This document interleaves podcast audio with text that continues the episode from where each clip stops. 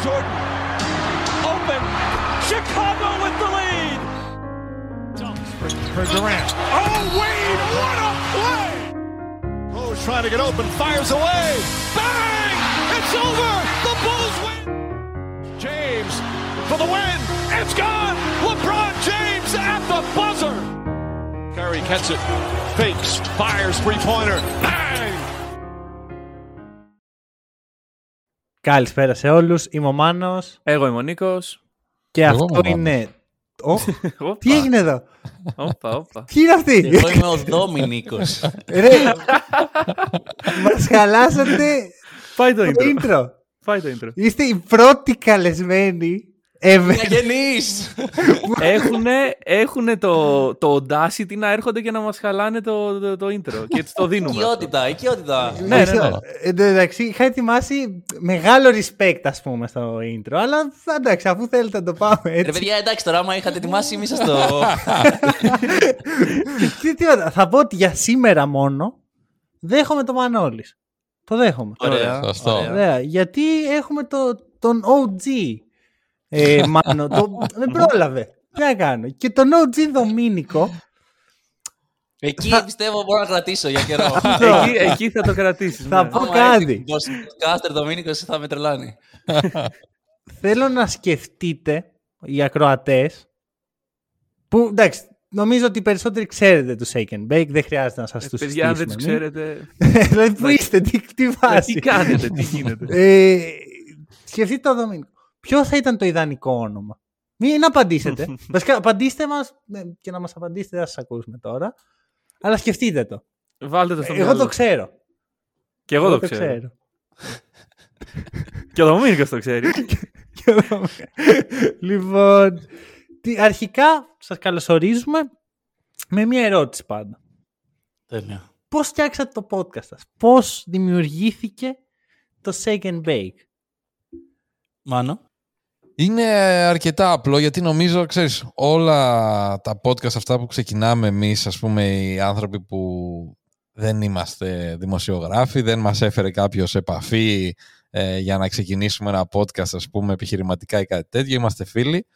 Ε, με τον Ντό μας άρεσε πάρα πολύ το μπάσκετ, ε, βλέπαμε πολύ NBA, οπότε το συζητούσαμε συχνά.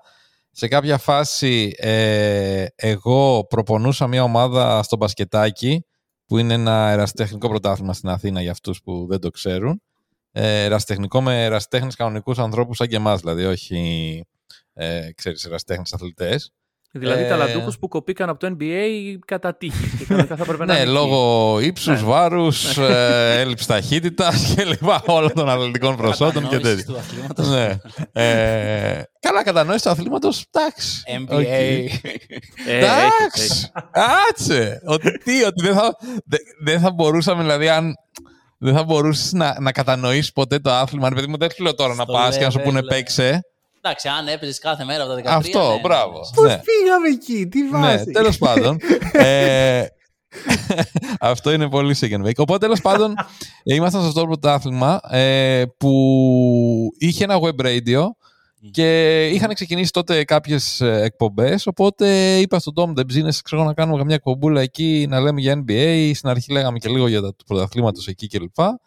Ε, πολύ γρήγορα το κάναμε transition στο NBA αποκλειστικά. Ε, τότε στην αρχή μας άκουγαν τύπου οι Ε, φίλοι μας. Ένας μετά από κάποιο σημείο. Νομίζω ότι φίλοι συν Ένας ένας άνθρωπος. Ένα. μόνιμος, Ναι, ο Νίκος. ο Νίκος ο Κέφης. Ο Νίκος ο Αυτός Κέφης που είναι ένας φίλος μας από το πρωτάθλημα. Είναι ο πρώτος ε, ακροατής. Ο πρώτος πιστός πρώτος ακροατής. πιστός ακροατής, ναι. Που δεν έχει σχέση με εμάς.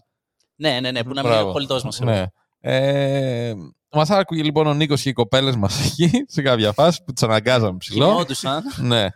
Ε, και σιγά σιγά με πολλή δουλειά, με πολλή συνέπεια, ε, με πολύ χρόνο, ε, κυρίως από τον Ντόμ και από εμένα, ε, συμπληρωματικά δηλαδή εμένα, Α, ε, αλλά ο Ντόμ λόγω της ε, μεγάλης ε, έφεσης που έχει σε ό,τι υπάρχει καλλιτεχνικό, σε ό,τι υπάρχει δημιουργικό, σε ό,τι υπάρχει ε, ας πούμε τέλος πάντων σε ό,τι καταπιάνεται ε, μεγάλο αυτό το πράγμα είχαμε τη σελίδα στο facebook ε, αρχίσαμε, ξέρεις, και άρχισαν και ερχόντουσαν περισσότεροι άνθρωποι, φτιάξαμε... Θα το ένα- πάμε χρόνο-χρόνο. Τώρα αυτό είναι μόνο για Ναι, το τρισάωρο. Αυτό είναι ο πρώτος μήνας, παιδιά. ναι. Ε, Μόνο για εκεί. Φτιάχτηκε το community ε, και μετά από εκεί κάπως τα πράγματα πήραν τον δρόμο τους, γνωρίσαμε πολλούς ανθρώπους στην πορεία, κάναμε αρκετές συνεργασίες μέχρι τώρα, Ναι, οπότε ξέρεις, θεωρεί- κάπως έτσι είναι η ιστορία αρχικά, μας. Είστε το πιο παλιό podcast στην Ελλάδα, σωστά; Ή δεν είναι; Μπασκετικό, Μπασκετικό, μπασκετικό. Μπασκετικό. Πιστεύω, ναι, και γενικά εμείς ξεκινήσαμε το 16. Δεν υπήρχαν.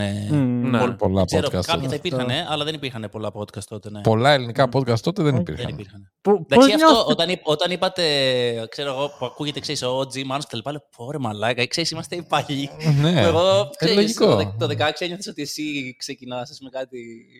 Και τώρα λες, α, τα παιδιά, φέρνουν και, τα, Εμείς- και τους μπαρμπάδες εδώ. Εμεί το 16. Εμείς γράφαμε με μανιβέλα τον ήχο. Το... Στο πω αλλιώ. Εμεί το 16 γράφαμε εξετάσει για Δευτέρα Λυκείου. Ρε, δεν πάνε να γαμηθείς ρε μαλάκα, μας έφερες εδώ. Για να- για να το ξεκίνησε παίξεις. το Τα παιδιά και να φύγουμε με υπαρξιακά. Ωπα, ιδέα, η ιδέα. όχι, όχι, όχι. Θα σου πω. Αυτό είναι καλό γιατί είστε ακόμα στο peak σας, Δηλαδή δεν.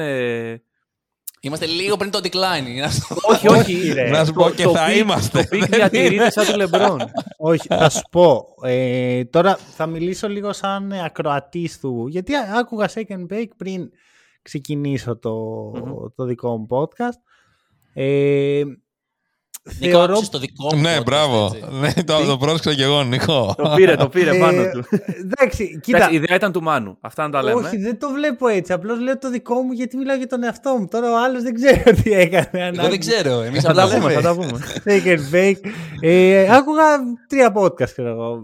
Second Bake, ε, τους starters που μόλις είχαν γίνει No Dunk, τους οποίους νομίζω και εσείς τους ακούγατε, γιατί θυμάμαι ένα post που είχατε κάνει στο Facebook Ήταν το κάποτε. αρχικό αστείο Ναι. αυτό. Ότι Ότι- ο στόχος είναι να πιάσουμε ε, τους Να starters. πιάσετε Ότι οι τους starters, μα- starters. ότι οι starters μας τρέμουν. Ναι, Αυτό ότι είναι. Εγώ ερχόμαστε δεν τους Πλέον έχω δει στο ερχόμαστε. Dubai. Εγώ δεν Ναι. τους έχω δει στο Ε, Dubai. αυτό, Εντάξει, ναι. ναι, οκ, εντάξει. Κάποιοι αράζουν με Shaq, κάποιοι ας πούμε, κάνουν, αλλάζουν όνομα σε εκπομπές τώρα. Αυτό. Ε, Και το point είναι, ρε παιδί μου, ότι βλέπω μ, σίγουρα μια εξέλιξη με τα Το χρόνια. τρίτο ποιο ήταν, δεν είπες το τρίτο. Ε, ναι, γιατί δεν το θυμάμαι. Α, οκ. Για Ωραία, πάμε άρα το τρίτο, αυτό δεν είναι πειράζει. καλό. Πρέπει να ήταν. Ξέρεις γιατί ε, δεν άκουγα podcast με- πριν έξι μήνες πριν αρχίσουμε με Μμμ. τον Νίκο. Οπότε μπορεί να ήταν του Ζακ Λόου, μπορεί να ήταν του Μπεν Τέιλορ, ένα από τα δύο. Οκ. Δυνατό. Ε, και βλέπω συνεχώς μια εξέλιξη και με αυτό που μου αρέσει πραγματικά είναι ότι έχετε ένα πολύ παρεΐστικο vibe, το οποίο δεν παλιώνει ποτέ. Δηλαδή είναι από τα λίγα πράγματα τα οποία μπορείς να τα ακούς συνέχεια. Γιατί ξέρεις, οι Ναι. παρέες έχουν συνέχεια νέα αστεία, νέα... Και νιώθω ότι είστε πιο πολύ φίλοι από ότι συνεργάτες. 100%. Όχι, 100%. Ναι, αυτό δεν το διαπραγματευόμαστε. Ε, Σχεδόν, νομίζω, συνεργάτες. Συνεργάτες δεν, δεν, Ποτέ δεν, δεν, δεν, έχω δεν έχει σκεφτεί περάσει από το μυαλό μου μάνα και η ότι. λέξη μου Ναι. γιατί είναι Ναι, αλλά συνεργάτες. είστε Ναι. και Γιατί είμαστε συνεργάτες. κολλητοί. Εντάξει, Δε- ναι, δεν ναι, έχει ναι. υπάρξει ποτέ ένα, μια διαφωνία, ένας διαπληκτισμός; Ε, μην τους βγάλεις τώρα εδώ. στη Καλά, χώρα. και με τους φίλους γίνεται Πολλές αυτό. φορές. Ναι, μα γι' αυτό το Πολλές λέω. φορές. Ενώ μέσα από το podcast. Δηλαδή θα κάνουμε αυτό, Σπα- όχι θα κάνουμε αυτό. Α, πολύ σπάνια πάντως. Εντάξει, έχουμε διαφωνήσει πολλές φορές. Το... Ναι, όχι εδώ να το κάνουμε έτσι, να το κάνουμε αλλιώς ή εκεί. Αλλά, Ναι, αλλά πολύ in sync. αλλά δεν έχουμε διαφωνήσει ποτέ ε, σε βάση διαφωνίας μεταξύ συνεργατών. Ναι. Οκ. Άρα είναι πάλι Ναι. παρεΐστικο για εσάς. Ναι, ναι. Αυτό, αυτό, αυτό. Μια χαρά. Μια χαρά. Ωραία. Εγώ απλά να πω ότι shake and bake. OK. Ε, εμείς όταν ξεκινήσαμε να φτιάξουμε το podcast και να βγάλουμε όνομα, Μμμ. έπρεπε να σκεφτούμε κάτι. Και το template το οποίο σκεφτόμασταν, ασυναίσθητα βέβαια, ερχόταν από εσάς. Ναι, Shake δα- and bake. ε, δεν Και- θα, θα, θα πω ότι αυτό είναι λίγο ψέμα. Ήθελα Αν να βάλω λεγόντουσαν- ένα μομέντο. Α. Αν Θα λεγόντουσαν διαφωνήσω. ε, baking shake. Όχι, όχι, πάλι. Δεν θα το- ήταν rolling hack, μάλλον. Ξέ- Ξέρεις γιατί, γιατί το όνομά μας βασίζεται στο pick and roll. Ναι, Αυτή σωστό είναι η και ιδέα αυτό. Ναι, του. ναι, ναι. Και αυτή είναι, και, είναι αγαπημένη μου φράση στο, φα- φράση στο μπάσκετ, το pick and roll. Οπότε ήθελα κάτι αντίστοιχο. Πάντως, Ε, γενικά, τα, από τα καλύτερα μπασκετικά podcast, δηλαδή ε, αφ- βγάζω έξω το δικό μου, δηλαδή και το δικό σας και το Hack and Roll και το Pick and Popa, παίζουμε σε αυτό το N στη μέση. ναι, ναι, ναι. Και δεν ξέρω αν το έχετε παρατηρήσει, γιατί θυμάμαι στον τίτλο του Pick and Popa θυμάμαι ότι βάζουν σωστά Το ε, N, τον απόστροφο τόνο. στο N και μπροστά και πίσω. Μμμ. Ε, εμείς Σωστό. βάζουμε λάθος, αλλά δεν το αλλάξαμε ποτέ από ειλικρίνεια, μπροστά. Εσείς που τη βάζετε τη- την απόστροφο; δεν, πουθενά. έχουμε, δεν έχουμε απόστροφο. Δεν έχουμε απόστροφο. Γουστάρα που είναι και τα τρία διαφορετικά. λοιπόν, Αυτός είναι ε, χαρακτήρας. έχετε φαντάζομαι παρατηρήσει ότι τα podcast στην Ελλάδα έχουν αυξηθεί εκθετικά. Και ειδικά τα μπασκετικά podcast. Πώς νιώθετε γι' αυτό; Εγώ πολύ καλά. Με αυτό. Γουστάρισε, ακούσε. Full. Καταρχήν εγώ γουσ- γουστάρω full, δηλαδή το να βλέπω podcast σαν το δικό σας, στο οποίο στη φύση του έχει αυτό ακριβώς το κομμάτι το δεν μιλάμε ξύλινα δημοσιογραφικά, Μμμ. ε, είμαστε ο χαρακτήρας μας, έχουμε άποψη, κάνουμε πλάκα. Είναι το ιδανικό, ας πούμε. Δηλαδή αυτό, αυτό που θέλαμε να κάνουμε εμείς, το, το βλέπουμε να μεγαλώνει και όχι μόνο μέσα από εμάς, το οποίο είναι πολύ σημαντικό. Επίσης, Ε, αν το σκεφτείς ότι, με- ότι έχει περισσότερα podcast, μεγαλώνει το κοινό που ακούει podcast. Αυτό είναι τρομερά σημαντικό. Δηλαδή, όταν ξεκινήσαμε και καλά να πήγαινες, ο κόσμος που άνοιγε οτιδήποτε για να ακούσει podcast στο ίντερνετ, ήταν ούτε ε, χιλιά άτομα, ας πούμε. Ναι, είναι η συνήθεια που έχει αλλάξει πλέον, πιστεύω. Οπότε είναι πολύ θετικό. Βέβαια, όταν, Μάνο, όταν κάτι... υιοθετείς. Για πες. Υιοθετώ σίγουρα και εμείς πάντα αυτό που λέμε είναι ότι όσο περισσότεροι είμαστε ας πούμε που ασχολούμαστε με αυτό το πράγμα μεγαλώνουμε το community ε, δεν έχουμε να χωρίσουμε κάτι σε αυτό και ίσα ίσα το αντίθετο δηλαδή κάποιος μπορεί να ακούει μόνο hack and roll και να μην ακούει second bake κάποιος μπορεί να ακούει ξέρω εγώ pick and popa ε, ή ξέρω εγώ shot clock ή να Ναι. προτιμάει τους podbusters Ναι. ή κάτι κατάλαβες δηλαδή δεν είναι επειδή ας πούμε εμείς εντάξει ήμασταν α- αυτό που είπατε κι εσείς ότι ήμασταν από τους πρώτους που το κάναμε και ε, ξέρω εγώ έχουμε χτίσει ένα μεγάλο community και μπλα μπλα μπλα το ότι υπάρχει αυτό δεν σημαίνει ότι ξέρεις α, έχουμε την αγορά ας πούμε δικιά μας και ξενερώνουμε όταν μπαίνουν άλλοι κάπως Ναι. έτσι δηλαδή Στο- Ναι, για να το ναι, πω ναι. σε, σε ε, όρους ας πούμε της ε, καπιταλιστικής αγοράς Εμένα με ενθουσιάζει το να. Δηλαδή, όταν κάποιο άλλο podcast μου αρέσει, αν μπορούμε με κάποιο τρόπο να το μάθει ο κόσμος, ας πούμε. ναι Ας πούμε, εννοείται έχουμε πολύ Ναι. μεγάλη αγάπη στο Basketball Guru. Μμ. π.χ. Ναι. Ε, Τώρα θα τις αναφέρει όλες. ρε, όλες, όποιον, όλες. ε, Μα, το, εγώ Ναι, το- αλλά εννοώ ότι με πολύ ενθουσιασμό ότι Ναι, να ναι, κάνουμε ναι. ένα podcast μαζί, να μιλήσουμε, να δείξουμε ότι. Και κάνουμε όταν καλή ήταν να το δουλειά. κάνουν τα παιδιά, λέγαμε πω, πω μπράβο, μαλάκα, επιτέλους, ξέρω εγώ, Ναι. είναι ήρθε η ώρα Ναι, ξέρω, να ναι, το ναι, κάνετε. ναι. Ε, και γενικότερα, ρε φίλε, όταν γνωρίζεις ανθρώπους που κάνουν ωραία πράγματα, δηλαδή εμείς αυτό είναι το κλασικό μότο που το λέμε πάντα, ότι να γνωρίζουμε ωραίους ανθρώπους να κάνουμε ωραία πράγματα. Οπότε, ναι. αν ξέρεις, εσείς κάνετε τη φάση σας και γουστάρετε, για μένα καλλιεργεί και μια κουλτούρα εκεί έξω που είναι πολύ διαφορετική από αυτή που έχουμε μεγαλώσει ας πούμε, στην Ελλάδα στο πώς προσεγγίζουμε τον αθλητισμό, στο πώς προσεγγίζουμε το μπάσκετ και όλα τα υπόλοιπα. Ναι. Οκ. Οπότε δώστε και μια έτσι, συμβουλή στους podcasters που επίδοξους. ξεκινάνε τώρα ή που έχουν ξεκινήσει τώρα. Ε, θέλει consistency. Αυτό είναι το νούμερο ένα. Μπράβο. Ναι, αυτό Δηλαδή είναι πραγματικά το θέλει- νούμερο ένα. Ο, ο κύριος λόγος που ό,τι έχουμε καταφέρει είναι ότι από τη δεύτερη εβδομάδα δεν έχει υπάρξει εβδομάδα, όχι να μην υπάρχει podcast, που να μην έχουμε κάνει κάτι σε σχέση με το Second Bake. Έστω, Μμμ. μία ανάρτηση, μία Ναι. σκέψη, ένα κάτι, μια ιδέα, ένα Ναι. βίντεο, ένα podcast, ε, μία πρόθεση. Δηλαδή πρέπει να Ναι, είναι, ναι, αν ναι. θες πράγματι να το χτίσεις, θέλει consistency. Και το άλλο είναι ότι μην, δεν υπάρχει μανιέρα. Δηλαδή, podcast είναι ηχογραφημένος ήχος στο ίντερνετ. Δηλαδή, ναι, ε, ναι. Θες να κρατάει δύο ώρες, θες να κρατάει δέκα λεπτά. Θες να Ναι. έχει μουσικές, θες να έχει μόνο φωνές. Θες ό,τι θες. Θες να είναι γραμμένο κείμενο, θες να είναι κουβέντα. Θες να το μοντάρεις, θες να είναι free. Δεν υπάρχει. Όπως ό,τι ιδέα σου έρθει. Είναι σαν... ε, ακόμα και στην Μμμ. ταινία, ρε παιδί μου, το πλάθεις όπως θες, εσύ. Να το σκηνοθέτης. Μάνο. Ε, εγώ αυτό που θα έλεγα, δηλαδή το νούμερο είναι αυτό που λέει ο Ντόμ, σίγουρα. Ε, το δεύτερο είναι ότι πρέπει κάνοντάς το αυτό να περνάς καλά. Και να, μην- Μμμ. δηλαδή να μην περιμένεις απαραίτητα, γιατί είναι πολύ δύσκολο στην Ελλάδα, ε, ότι ξέρεις αυτό θα είναι κάτι το οποίο θα μου προσφέρει πολλά λεφτά ή κάτι ή Ναι. λεφτά ξέρω, εγώ, στην αρχή σκέτο. Ε, δηλαδή θα πρέπει να το χαίρεσαι όταν το κάνεις ε, γιατί αλλιώς ε, αλλιώς Δεν δεν, έχει έρχεται και νόημα. το, consi- και το consistency που λέει ο Ντόμ. Δηλαδή Ναι. νομίζω θα ότι σταματήσει άμα και να το κάτι- κάνεις ακριβώς. ναι, δηλαδή άμα περιμένεις και λες ότι α, θα φτιάξω κάτι το οποίο α, μεθαύριο θα το χτίσω και θα έχω ξέρω Μμμ. εγώ 5.000 ακροατές και μετά θα πάω και στο χορηγό και το ένα και το άλλο. Αυτό μάλλον δεν θα γίνει. Και δεν έχει Ναι. και νόημα. Θα σου Δηλαδή, πω αν. κάτι. αν ε, ναι, για πες, Πες, Μάγκλ. πες, πες, πες. Όχι, Ε, εννοώ εδώ ότι είναι. αν εμείς δεν χαιρόμασταν όταν κάναμε εκπομπές και μας άκουγε ο Νίκος ο Κέφης, δεν θα έχει νόημα να συνεχίζαμε. Ναι. Ναι. Ναι. Ε, βασικά, να πει και ο Νίκος έτσι μια συμβουλή για να προσθέσω κι εγώ. Συμβουλή. Νομίζω ότι με έχουν υπερκαλύψει οι προηγούμενοι δύο γιατί τα έχουν πει όλα αυτά που χρειάζεται Ναι. να κάνεις. Και ξέρεις, δεν χρειάζεται και παραπάνω πιστεύω. Δεν πρέπει να το, να το φορσάρεις το τι θα βγει. Εντάξει, στην αρχή πάντα ο καθένας σκέφτεται αυτό που λέω ακούγεται. Το να ξεπεράσει κάποιος το σοκ το, ότι αυτά που ηχογραφώ εγώ τα ακούει κόσμος είναι κάτι. Αλλά από τη στιγμή που το ξεπερνάς πρέπει να αφήνεις και λίγο το μυαλό σου ελεύθερο Μμμ. στο να περνάς τη γνώμη σου. Δηλαδή αυτό το, το ξύλινο, η λέξη ξύλινο είναι σωστή δεν- και δεν πρέπει να υπάρχει. Είναι Ναι. κρίμα γιατί μετά Και Πολύ την σωστά. έλεγε και πριν, ε, πριν, πριν μπείτε στο Ναι. call. Το συζη- συζητούσαμε. Είχαμε μια συζήτηση περί αυτού και είπε ακριβώς αυτό. Ότι δεν μου αρέσει καθόλου. Χαίρομαι που δεν πιάσαμε τον ξύλινο λόγο ποτέ και τέτοια. ναι. Ε, εγώ θα πω, ε, είχα πολύ παρόμοιες σκέψεις, σκέψεις με όλα αυτά, γι' γι' αυτό έκανα και αυτή την ερώτηση τελευταία, γιατί εγώ είμαι άνθρωπος πολύ φιλόδοξος και πολύ... Έχω ερωτευτεί πάρα πολύ αυτό το πράγμα, μου αρέσει, με, με, ξυπνά, με σηκώνει από το κρεβάτι. Ε, και θα ήθελα πάρα πολύ να το κάνω δουλειά μου, αν ποτέ έχω τη δυνατότητα. Κάποια στιγμή μου είχε γίνει λίγο αιμονή αυτό.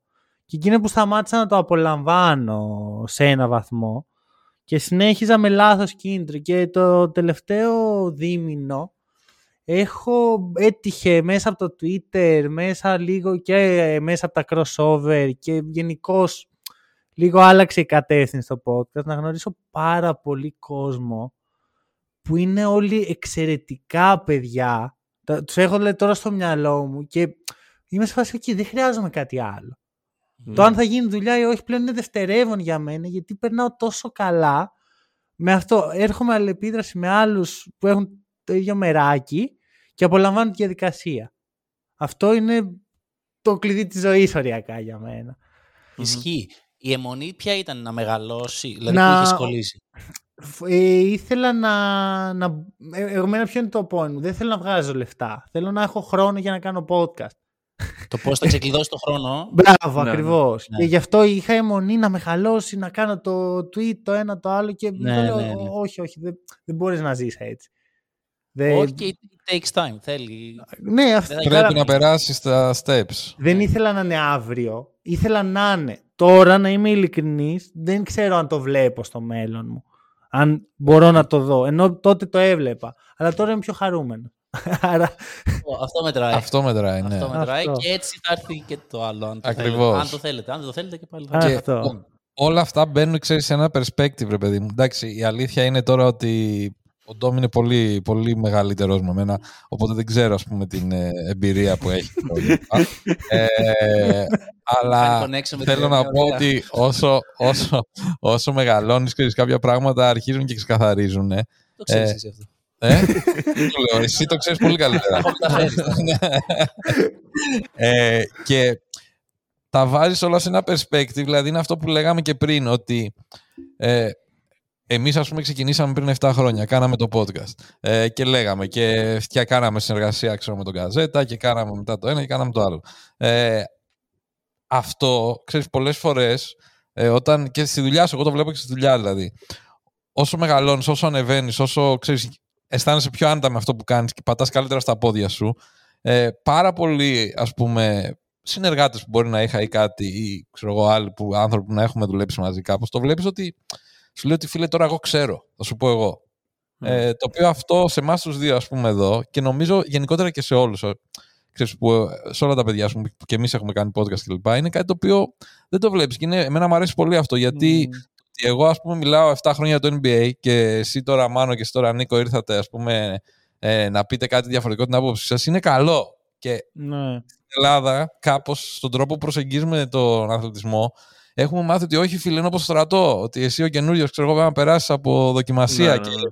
για να μου πεις εμένα, ας πούμε, να βγάλεις την άποψη αυτή, δεν, δεν γίνεται. Όχι, ρε φίλε, καινούριες απόψεις είναι καλές. Και Μμμ. μακάρι να ξέρεις εσύ να λες για τους Celtics και ο άλλος να λέει για τους ε, Bulls και να διαφωνούμε και να κάνουμε και να ράνουμε. Οπότε νομίζω ότι όλο, είναι όλη μια διεργασία γύρω από το podcast που πρέπει να περάσεις από όλες τις δοκιμασίες κάπως. Και ναι. Αυτό που λες και εσύ, το πιο σημαντικό είναι να περνάς καλά στην τελική. Γιατί αν δεν περνάς καλά, θα βγει και προς τα έξω αυτό το πράγμα. Ναι.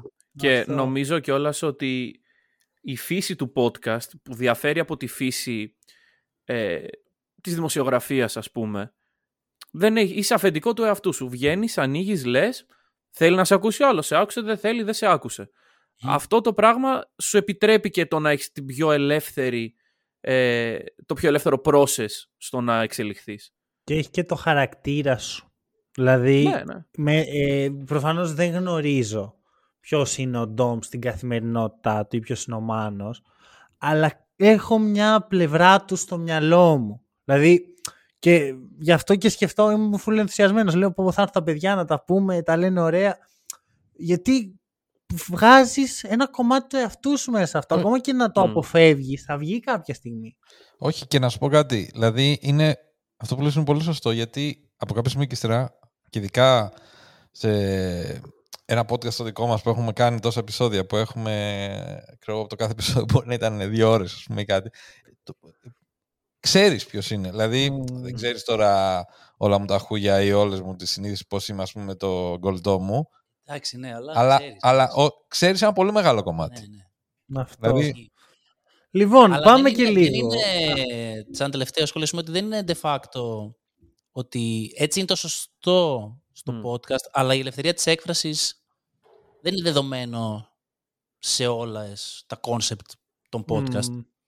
Δηλαδή το να έχεις Εντάξει. την κυριότητα του content σου, αν λέγαμε άλλη μια συμβολή, με όποιον, όπου και να φτάσεις και ό,τι και να συνεργαστείς, αν κάτι πρέπει να κρατήσεις με νύχια και με δόντια, είναι ότι αυτό που κάνω και που εσείς θέλετε να πάρετε από μένα, ας πούμε, ε, με θε- το θέλετε επειδή το κάνω έτσι όπως το κάνω. Οπότε Ναι, ναι, ναι. αυτό το κάνω εγώ. Μμμ. Τώρα από εκεί και πέρα αυτό δεν αγγίζεται. Και μετά συζητάμε τα περαιτέρω. Μμ.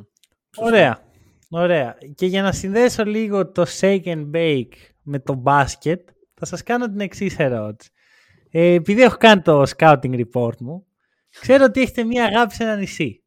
Στην Ικαρία. Τεράστια. σωστό. Ε, πάτε, αν δεν κάνω λάθος, κάθε καλοκαίρι. Ε, θέλω κάποια στιγμή να έρθω κι εγώ. Δεν χρειάζεται να με πάρετε μαζί σας. Μπορώ να έρθω και με τη δικιά μου παρέα. ε, Ευχαριστώς. Μέσα στο βράδυ όλη μια παρέα γινόμαστε. Ακριβώς. έτσι, μπράβο. Δεν έχει σημασία. ναι. Λοιπόν, ε, ποιον παίχτη θα παίρνατε μαζί σας; Το NBA, το ορεινό, Ωραία. μαζί Ωραία. σας στην Ικαρία. Second bake και αυτός. Τωρινό. Ναι, ναι, ναι. Πες εσύ. Εσύ ξέρουμε ποιο θα πάρεις. Εντάξει, ε, ε, βγάλε smart. Εντάξει, smart, και να άστο, είναι όχι, δίκαιο. όχι, smart εδώ δεν Απλά κολλάει. Για να σκεφτώ, ας πούμε.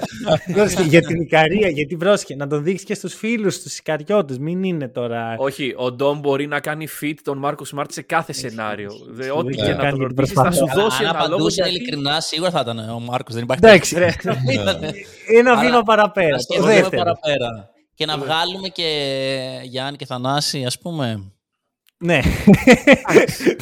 Τους βγάζει Πάμε ένα- και Εκεί, εκεί. θα- αυτοί θα κολούσαν, φούλ. Ναι, γιατί θα Ειδικά ο κολούσαν, Θανάσης, ναι. ας πούμε, θα Θανάσης, κολούσαν. ο Θα Θανάσης. ήταν- Θα έδινε πόνο ο Θανάσης, ναι, Θα ήταν σίγουρα. δύναμη. Ε, Ωραία, να πω εγώ, ε, το, το Jokic θα έπαιρνα. Ναι, εντάξει. Ναι, γιατί ρε φίλε νομίζω ότι ταιριάζει full στο vibe. Δηλαδή ο Jokic δεν... Πώς να σου πω, δηλαδή θα σου έλεγα ή το Jokic ή το Λούκα. Ο Λούκα... Και εγώ το Λούκα δεν... σκεφτόμουν. Όχι, δεν κάνει. Δεν κάνει. δεν κάνει. γιατί είναι, Δεν μπορεί είναι, το παιδί. πιο- είναι για Μύκονο. Όχι, Ναι, ναι, αλήθεια. ναι, ναι, Αυτό ναι. είναι μεγάλο Μύκονο, Χούκα και αυτό. Καταρχάς, Μας- νομίζω έχει πάει και μήκονο το παιδί. Ναι, έχει ναι, τιμήσει α, τα ναι, παιδιά ναι, αυτά. Εντάξει, ο Γιώργης μπορεί να έχει πάει τώρα, δεν ξέρω άνθρωπος. Και εγώ έχω πάει στη Μύκονο. δηλαδή, Ναι. Μην λέμε τώρα. Ε, αλλά ρε παιδί μου, ο Γιώκητ είναι χομπίστας. Πιο λαϊκό Ναι. παιδί. Ο λαϊκός. Ε, θα, κα- δηλαδή το Γιώκητ δεν τον βλέπεις στο πανηγύρι να κάθεται στη γωνία του τραπεζιού και να πίνει και να τρώει με το τέτοιο εκεί με το Butterloo, ξέρω εγώ. Ρε, Χαλάρα, να χαλάρα. Το ξέρεις, βλέπω. μόλις μου έκανες τεράστια ζημιά, Μάνο. Γιατί η λέξη χομπίστας είναι η λέξη που λέω συνέχεια εδώ και μια εβδομάδα. και Εδώ έχει μια ανυπομονώ. εβδομάδα. ναι. ναι, ναι, ναι, δεν ξέρω, μου έχει κολλήσει. Και ό,τι Είναι μου κολλάει γνώστο εμένα, ότι Άρης. Ανυπομονώ αυτό να ανοίξει το μικρόφωνο και να πω τη λέω λέξη. Και τώρα με τη χάλασε. Και έρχεται άλλος και τον λέει για το γιο της στην Ικαρία. Κάτσε ρε φίλε Ναι. τώρα. Μην δεν Μάνος με κρυβέσαι Μάνος. έτσι. Μάνος με Μάνος με Μάνος Μάξινες. αυτό. ναι. Μάνο αμάνο. Μάνο, Μάνο, Μάνο. Επειδή ο άλλος τώρα είπε ότι είστε παλιοί. δεν- Εντάξει. δηλαδή. δεν ξηγεί. Ωραία. Λοιπόν. Και τώρα πάμε στο σημείο που θα μιλήσουμε. Έτσι, μπας και το κουβέντα θα Ναι. κάνουμε. Και κυρίως εγώ θα προσπαθήσω να εκμεύσω beef από το Ωραία. Shake and Ωραία. Bake. Α, πάντα αυτό κάνω. Ε, βρε, Έχουν 8 χρόνια στην πιάτσα, δεν έχουν τσακωθεί ποτέ. Ωραία, Όχι, θα έρθω ωραία. εγώ. Θα φύγω στη μέση του Σταματάμε επεισοδίου. Ωραία. Προφανώς δεν θέλω να τσακωθείτε, αλλά θέλω πράγματα τα οποία κάποια στιγμή ας πούμε, που θα κάνετε podcast και κάτι δεν σας αρέσει, θα το πετάξω. Αλλά είχες πει και αυτό. Ναι, ναι. Ναι. Ωραία. Ωραία, Και επειδή ωραία. ο Μάνος για τους Bulls που είναι η ομάδα του δεν, τώρα δεν έχει και Τώρα, αν ιδιαίτερη μας αγάπης. κάνεις- Ναι, αν μας κάνεις τώρα να τσακωθούμε για τους Bulls, μπράβο. Αυτό, δηλαδή, δεν θα το προσπαθώ πάω. να αγκιάσω. Ναι. Θέλω να μου πει ο Ντόμ αν ο Ρούτι Γκομπέρ είναι στους top 40 παίχτες του NBA.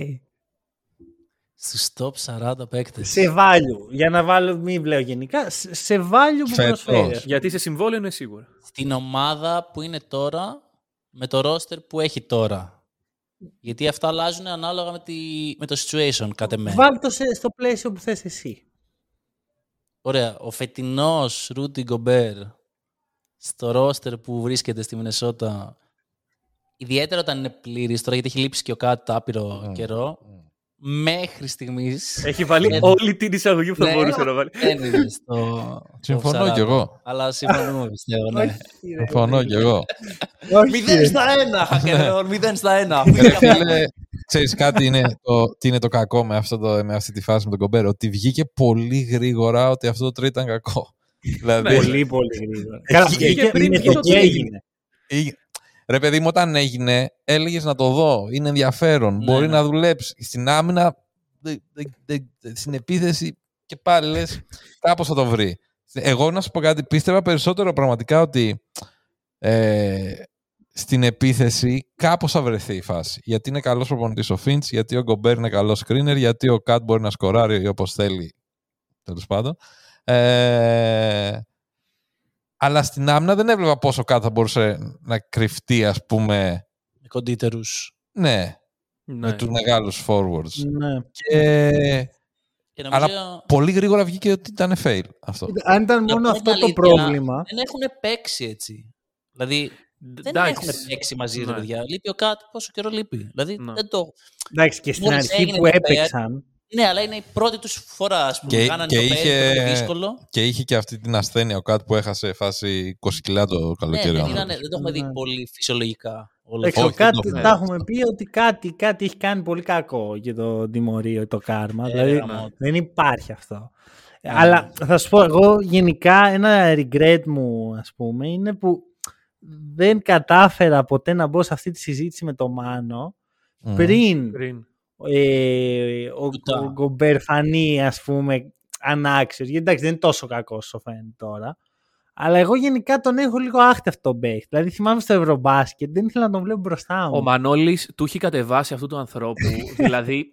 Και, ξέρεις, και χωρίς να φταίει, να γυρνάμε τώρα επεισόδιο για άσχετα πράγματα και να το γυρνάει στον κομπέρ και να αρχίζει να αναχώνει στον κομπέρ. Γιατί μπορώ. όμως, ποιο είναι το θέμα είναι σου το- με τον Δύο, Γκομπέρ; δύο είναι τα θέματα. Πρώτα απ' όλα, ο- το personality του μου φαίνεται πολύ, λίγο σαν να θυματοποιεί Ναι. συνέχεια τον εαυτό του, ας πούμε. Θυμάμαι Τον εκείνη έχουν τη και λίγο, φορά... βέβαια, τον έχουν και λίγο. άχ, Νομίζω ότι τον συμπαθούν και τόσο. Κοίτα, Ναι, Εγώ αλλά θυμάμαι Πρέπει εκείνη να είναι τη λίγο φορά περίεργος. Και εγώ έτσι πιστεύω Πρέπει ότι να δεν είναι λίγο δεν πρέπει να είναι περίεργο. ευχάριστος. που δεν μπήκε στο All-Star Game και έλεγε Α, η άμυνα δεν παίζει ρόλο και τέτοια. Κάτσε ρε Γκομπέρ να πούμε τώρα. γιατί τότε δεν ήταν καν τόσο καλός όσο έγινε μετά Ναι. αμυντικά. Ε, το ένα είναι αυτό. Το δεύτερο είναι ότι τον θεωρώ μεγάλο loser. Μμ. Δηλαδή και το είδαμε στο Ευρωμπάσκετ αυτό που έλεγα στον Νίκο τότε είναι ότι η παίχ- ο- ομάδα με τον Γκομπέρ δεν μπορεί να πάρει το χρυσό με τίποτα. Ναι. Δεν μπορεί να κερδίσει το μεγάλο παιχνίδι. Πάντως η Γαλλία που είχε πολύ δύσκολα μάτς, γιατί δεν έπαιζε καλά, από τους πιο κομβικούς παίκτες όταν γύριζαν ας πούμε, το μάτς στο τέλος, ήταν ο Γκομπέρ. Κοίτα, το πρόβλημα του Γκομπέρ, εγώ δηλαδή π- έχω ανακηρυχθεί και είμαι και ο πρόεδρος του Συλλόγου Φίλων Γκομπέρ στην Ελλάδα, αλλά ε, έχω ανακηρυχθεί σε υποστηρικτή του. Το μεγάλο πρόβλημα του Γκομπέρ είναι η επίθεση. Ότι Ναι. δεν μπορεί να τιμωρήσει, Δεν κάνει τίποτα. ας πούμε... Μαλάκα, δεν μπορεί να κάνει τίποτα, λέει. Μπορεί να κάνει αυτό το δώσει την μπάλα καρφώζει. Να το. Εντάξει, δεν πάει έτσι. Τελεία. Ναι, Με δεν αργά μπορεί να πόδια. τιμωρήσει οποιοδήποτε mismatch. Να το πούμε Θες έτσι. να το πεις έτσι. ναι, γιατί ο Γκομπέρ, ας πούμε, το, Ένα, Όπως ένα τα μηδέν το στο- hack and roll στο, τελικά. στο screen είναι τρομερό στο να σκρινάρει για τους άλλους. Το οποίο Ναι, είναι ένα ναι. μεγάλο κομμάτι στην επίθεση για τον Σωστό, ψηλό. σωστό.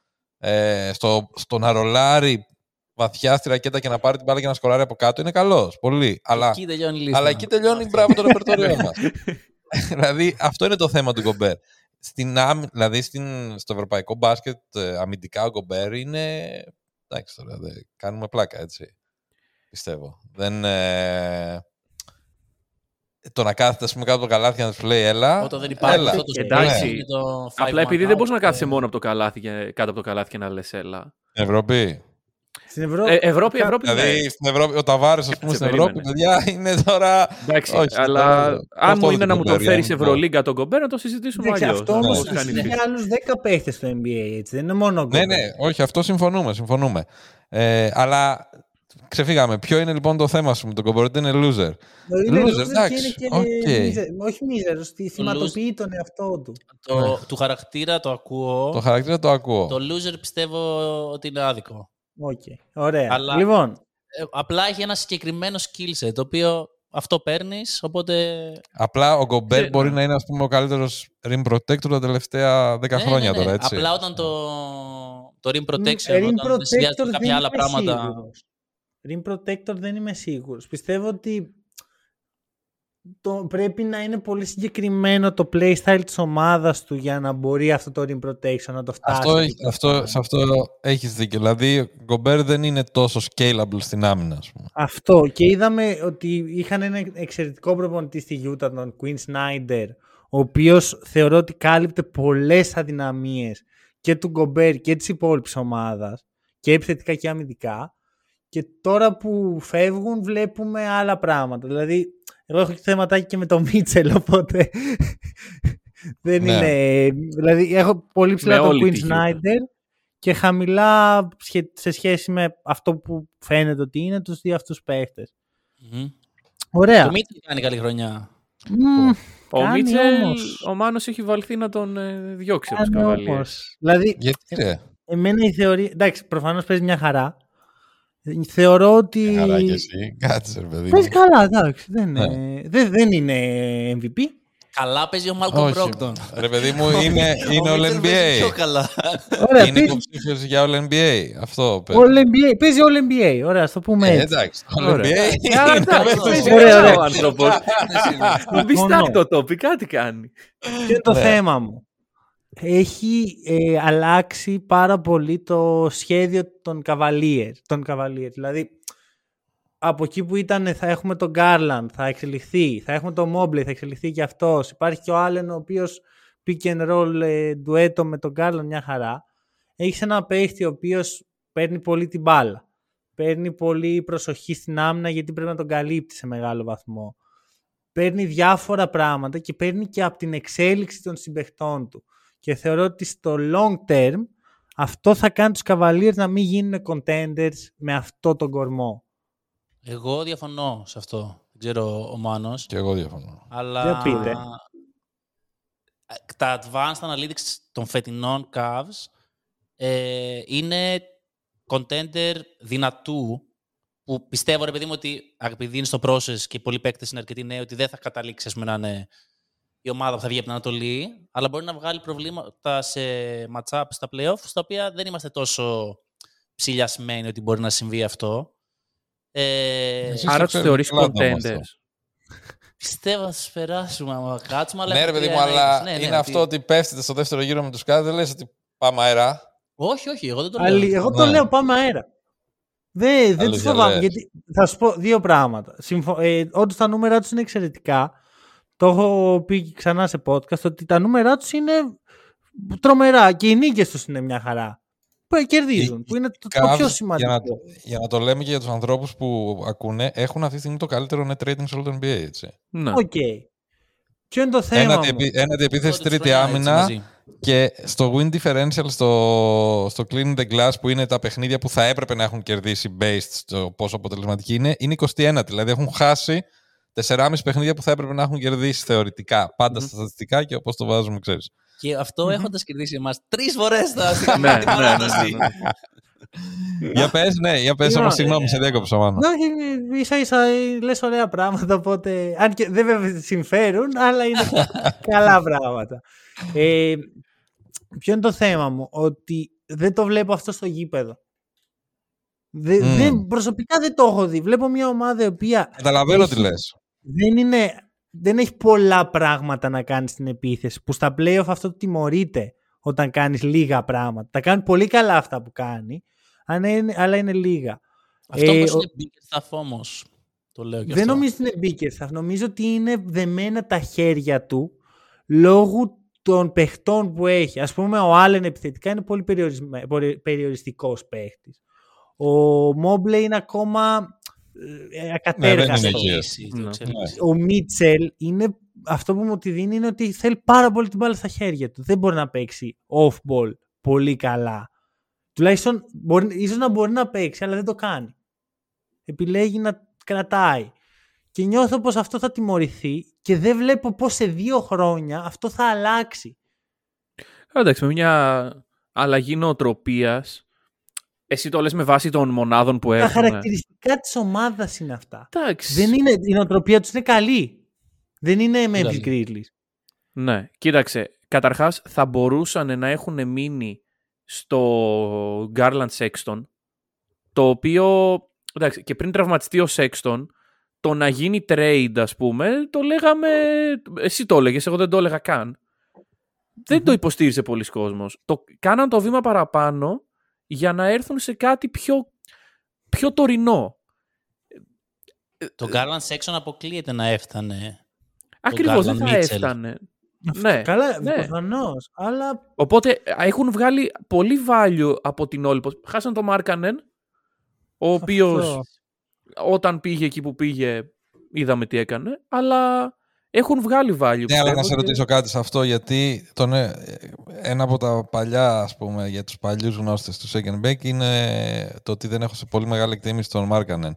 Ε, Οκ. Ο Μάρκανεν πήγε στη Utah και παίζει σε επίπεδο All-NBA τώρα, είναι η αλήθεια. Μμμ. Ε, σε πόσους contenders θα έδινες τον prime ρόλο στην ομάδα σου, δηλαδή τον go-to guy Τον πρώτον. στον Μάρκανεν. Καλά, ναι. Ε, σε κανένα νομίζω.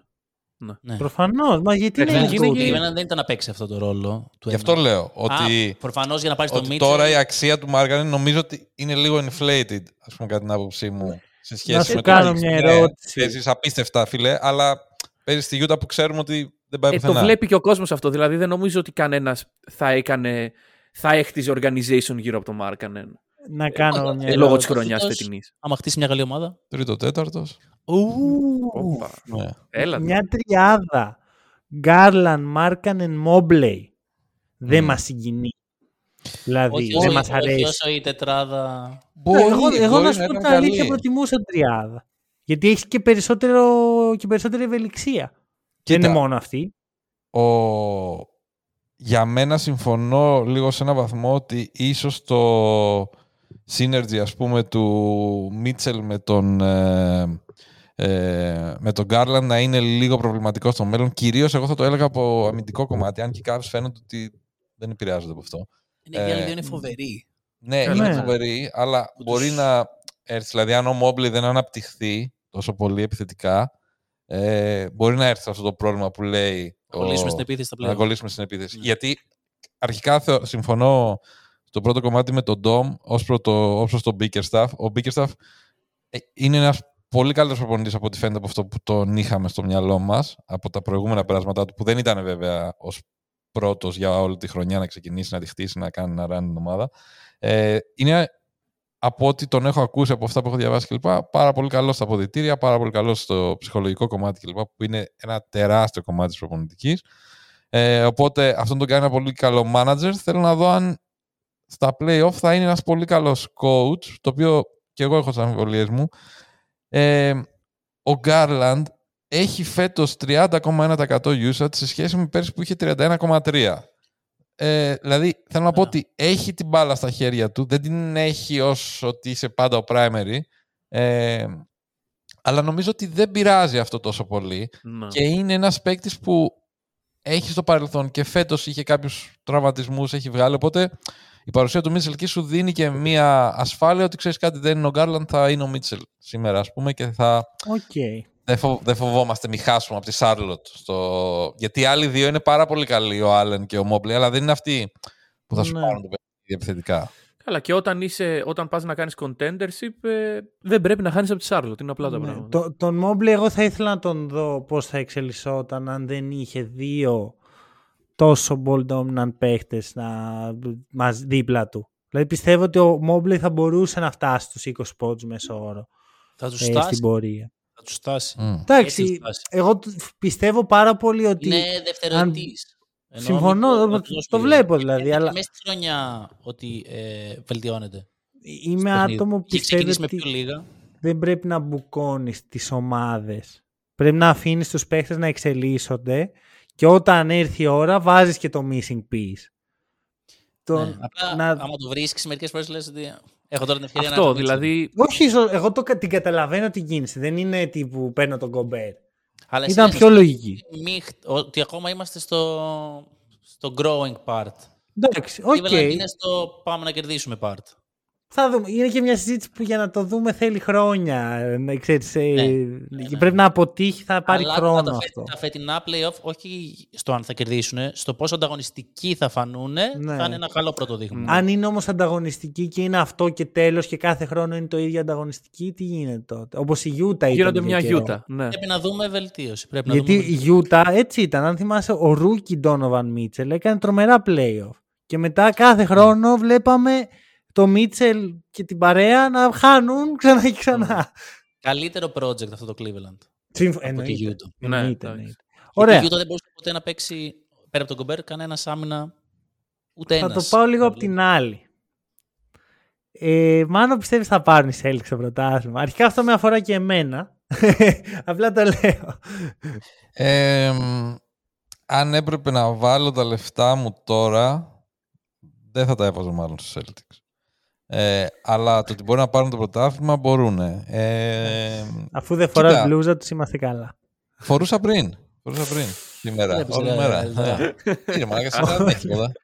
Παίζουμε με το Portland. Έχουμε τρεις σερί. Πάμε για Ωραία, τα. φίλε, ποιους βαρύ παίζετε αυτό. σήμερα, Δεν Μάνο; ξέρω. Στο- Με το Portland. Α, τέλεια, Portland. ωραία. Ε, κοίτα, θα σου πω εντάξει, είναι, για μένα είναι η, προ- η πιο πλήρης ομάδα του NBA ε, φέτος. Ε, θα φοβόμουν πάρα πολύ τους Bucks όντας Celtics. Αν οι Bucks Μμμ. είναι υγιείς. Γιατί οι Bucks έχουν βάλει και βάθος τώρα. Ε, παίζουν λίγο πιο γρήγορα στην επίθεση, το οποίο είναι καλό και με τους Celtics ματσάρουν καλά νομίζω. Μμμ. Ε, πέραν από τους Bucks, ε, δεν θα φοβόμουν πάρα πολλές ομάδες. Εντάξει, μετά το Phoenix προφανώς, οι Warriors είναι πολύ υπολογίσιμοι ας πούμε, αλλά αυτός στην Ανατολή με, θα με τρόμαζε πολύ το matchup. Και που Οκ. αυτό θα είναι κιόλας μάλλον, γιατί. Νίκο, μιας και εσύ έχεις συμπαρουσιαστή Celtic, για πες. Α, τι, αν βάζω τα λεφτά μου Celtics. Ναι, Δεν νομίζω. ωραία. Δηλαδή, Περνάμε λίγο. Το, το, Βέβαια, το συγγνώμη. Celtics σημαίνει, ξέρεις, λες Celtics ναι ή Celtics όχι ή ότι αν έπρεπε να διαλέξεις μία. Μπράβο, εγώ αυτό έχει ήταν. διαφορά. Αυτό ήθελα Ναι. να πω. Δηλαδή δεν θα τα έβαζα, δεν θα ήταν η πρώτη μου επιλογή, θα ήταν η δεύτερη. Celtics versus the others. Ναι. Α, Ναι. κατάλαβα τι λες. Ναι, Celtics Εντάξει, versus the οι άλλοι others. Ναι, είναι διαλέγω πολύ- τους άλλους, αλλά αυτό για, για όποιον και να μου το πεις θα διαλέγω τους ναι, άλλους. σωστό είναι αυτό. Okay. Κανείς δεν έχει πάνω από 50% πιθανότητα. Αυτό, αυτό. Ρε παιδί, δεν είναι αυτό το Warriors το παλιό που έλεγες ότι ναι, μάλλον οι Warriors έχουν δεν ομαδάρα. χτυπήσει Ναι, θα το όποιον πάρουν. και να βρούνε Ναι. μπροστά τους. Ωραία. Εντάξει, και Ντό μέλλον να τα πούμε λίγο τώρα, γιατί Πάμε, Ωραία, ρε, τώρα μας. μας Περιμένω- διώξανε. Αυτά που ακούν τα αυτιά μου. καιρό αυτή τη στιγμή. ε, Πάμε να χαϊπάρουμε ένα τον άλλο. αυτό. Σ' αρέσει η ομάδα. Καλά, προφανώς και σ' αρέσει. Ομαδάρα έχω. Κοίτα, Μ' αρέσει πάρα πολύ η ομάδα. Τώρα είναι ωραίο που πετυχαίνουμε ένα κακό σημείο της ομάδας για να δούμε και κάποια στραβά, τα οποία είναι ο λόγος που μετά το πρώτο δίμηνο, αν κάναμε την ίδια κουβέντα, μάλλον και ο Μάνος θα έλεγε ότι ξέρεις τι, μάλλον αν έπρεπε να διαλέξω μια ομάδα θα ήταν η Celtics. Τώρα πρέπει να γίνει, υπάρχει σοβαρή περίπτωση να μην είναι το πρώτο seed και για μένα έχει σημασία όταν παίζεις με τον Γιάννη, που είναι ο καλύτερος παίκτης στον κόσμο, αν τύχει η σειρά να πάει στο game. Ότι έχει, ρε παιδί μου, ένα, πλε- ένα Έχει σημασία να την έχεις και εσύ στην έδρα σου. Πολύ μεγάλη Γιατί σημασία. έχετε πολύ Δηλαδή μεγα- το πολύ Game 7 καλή που έδρα. πήραμε και έλειπε και ο Μίτλετον. Το Ναι. παιχνίδι που έκανε ο Grant Williams, που πάντα είναι πιο εύκολο για ένα ρολίστα να κάνει μεγάλο παιχνίδι στο εντός, πιθανώς στο Milwaukee να μην το έκανε. Και μιλάμε και... Και- για, και για βαθιά σειρά, δηλαδή θα είναι η τελευταία σειρά, δεν θα είναι στην αρχή. Που παίζουν ναι, ρόλο αυτά τα ό,τι πράγματα. μάχες έχουν γίνει Ναι, ναι, πριν ναι. Και, και όλα αυτά. Αν είναι όλοι υγιείς, Ναι. όλα αυτά τα κομμάτια. Ένα πράγμα το οποίο τώρα θέλω να δω τι θα γίνει και το οποίο και εγώ έχω αγχωθεί ας πούμε, στα τελευταία παιχνίδια είναι ότι είναι η πρώτη φορά που μου έλειψε ένα στοιχείο του Ιουντόκα που θέλω να δω στο Μαζούλα. Γιατί θεωρώ ότι για λόγους ε, χαλαρώσαμε ότι α, είμαστε πολύ καλοί, μη φορτσάρουμε τώρα. Για λόγους κούρασης που ίσως βγήκε γιατί έπαιζε πολλά λεπτά τους παίκτες ο Μαζούλα, ίσως και λίγο από ανασφάλεια επειδή είναι πρώτη του χρονιά να τους βγήκε κάποια κούραση τώρα, δεν ξέρω τι. Αλλά έχουν επιστρέψει, δεν είναι ότι να χάσει τα παιχνίδια, θα χάσει κάποια παιχνίδια. Κάποιες κακές συνήθειες του τύπου Μμμ. το isolation. Ότι στο τέλος, δηλαδή εκεί πέρα που μας πάει στραβά το παιχνίδι, παίρνει την μπάλα ή ο Brown ή ο Tatum, κατεβάζει το κεφάλι κάτω, παίζουν έτσι. Ενώ παίζαμε πολύ πιο ωραίο μπάσκετ. Πε- Επίσης- Ήσασταν και πολύ πιο εύστοχοι όμως. Στην αρχή. Ναι, Mm. αλλά είχε τελείως άλλη κυκλοφορία. Δηλαδή η Mm. μπάλα γύριζε. Είχες, ε, τα τρίποντα δεν ήταν ότι α, είσαι απλά ελεύθερος. Απλά θέλω να Έκανες πω drive ότι and kick. όσο η μπάλα γυρίζει και μπαίνουν τα σουτ, είναι εύκολο να τη γυρίζει συνεχώς. Αυτό. Άμα αρχίσουν και Ναι, βαράμε αλλά σίδερο, πρέπει να τη μετά. γυρίσεις. Πρέπει ναι, να ναι, τη εγώ γυρίσεις. συμφωνώ. Δεν Και λέω όχι. Εγώ προφανώς ως ο άνθρωπος που λατρεύει και πολύ τον Μάρκος Μαρταπόλους. Οπότε, αν λέω κάτι υπέρ του, πάντα λένε ότι εντάξει, το λέει ο Ντόμ. Αλλά στα τελευταία Είχε παιχνίδια. γενέθλια τώρα, Ντόμ, ε. 29 ρε φίλε. Πότε έφτασε 29 ο Μάρκος. Το είδα να χωρί Σαν να το λέει Ε, για ανιψάκι του όμως. Ε. Ναι, α, 29 ε, τον ε, είχα ε, στον ε, μαλάκα. άλλος Δεν είναι. είμαστε 70 χρονών. Πόδια μου τον είχα. Είσαι με τα καλά σου. Ξαδερφάκι, ξαδερφάκι, συγγνώμη, ανακαλώ, ανακαλώ. Ε, Πώς το λένε, δεν, ένα τεράστιο λάθος στα τελευταία παιχνίδια είναι ότι δεν του δίνουν την μπάλα να είναι playmaker. Πρέπει να είναι ο Μμμ. playmaker της ομάδας. Πρέπει Δεν να έχει την ξέρω, μπάλα ναι. στα χέρια του. Αν παίζει shooting guard, είναι άστοχος. Δεν είναι για shooting guard. Ε, Να σου πω κάτι Βάλτε να βάζει όμως. τον Derek White, άμα είναι να μην του δίνει Α, την μπάλα στα χέρια. α, α. ε, Εμένα το πρώτο σενάριο είναι βα- δώσ' του την μπάλα να Όταν ο είναι playmaker. Μάρκος, ο Μάρκος Σμαρτ πρέπει να κλείνει πάντα το παιχνίδι. Αν. Δύο είναι τα ενδεχόμενα. Αν του δώσει την μπάλα να είναι αυτός που κάνει initiate την επίθεση, πρέπει πάντα να κλείνει γιατί είναι game changer. Πάντα μπορεί να κάνει Mm. διαφορά στο παιχνίδι. Mm. Άμα είναι την μπάλα να την ξεκινάει και να κατεβάζει ο Tatum ή ο Brown, αν Δεν είναι. χάνεις και θες επίθεση, θα έβαζα τον Derek White. Οκ. Αυτό πιστεύω. Ναι. Οπότε έχω κάποιες ανησυχίες. Οκ. Πιστεύω ότι κλωτσάμε λίγο το πρώτο seed, ενώ σε έναν βαθμό είχαμε 5-6 νίκες μπροστά, Μμμ. που με καλή διαχείριση είχε σημασία να το πάρουμε. Εντάξει, και άλλοι κάνανε 16. Εντάξει, κάνανε νίκες 15 σερί. νίκες. Ε, σερί, άλλοι δηλαδή. δεν ξέρω, δεν ξέρω. Εγώ έλειπε χθες ο, Τι διαχείριση κάνατε. ο Γιάννης και ο Τζρου και κερδίσουν 40 πόντους. να Δεν ξέρω τι γίνεται.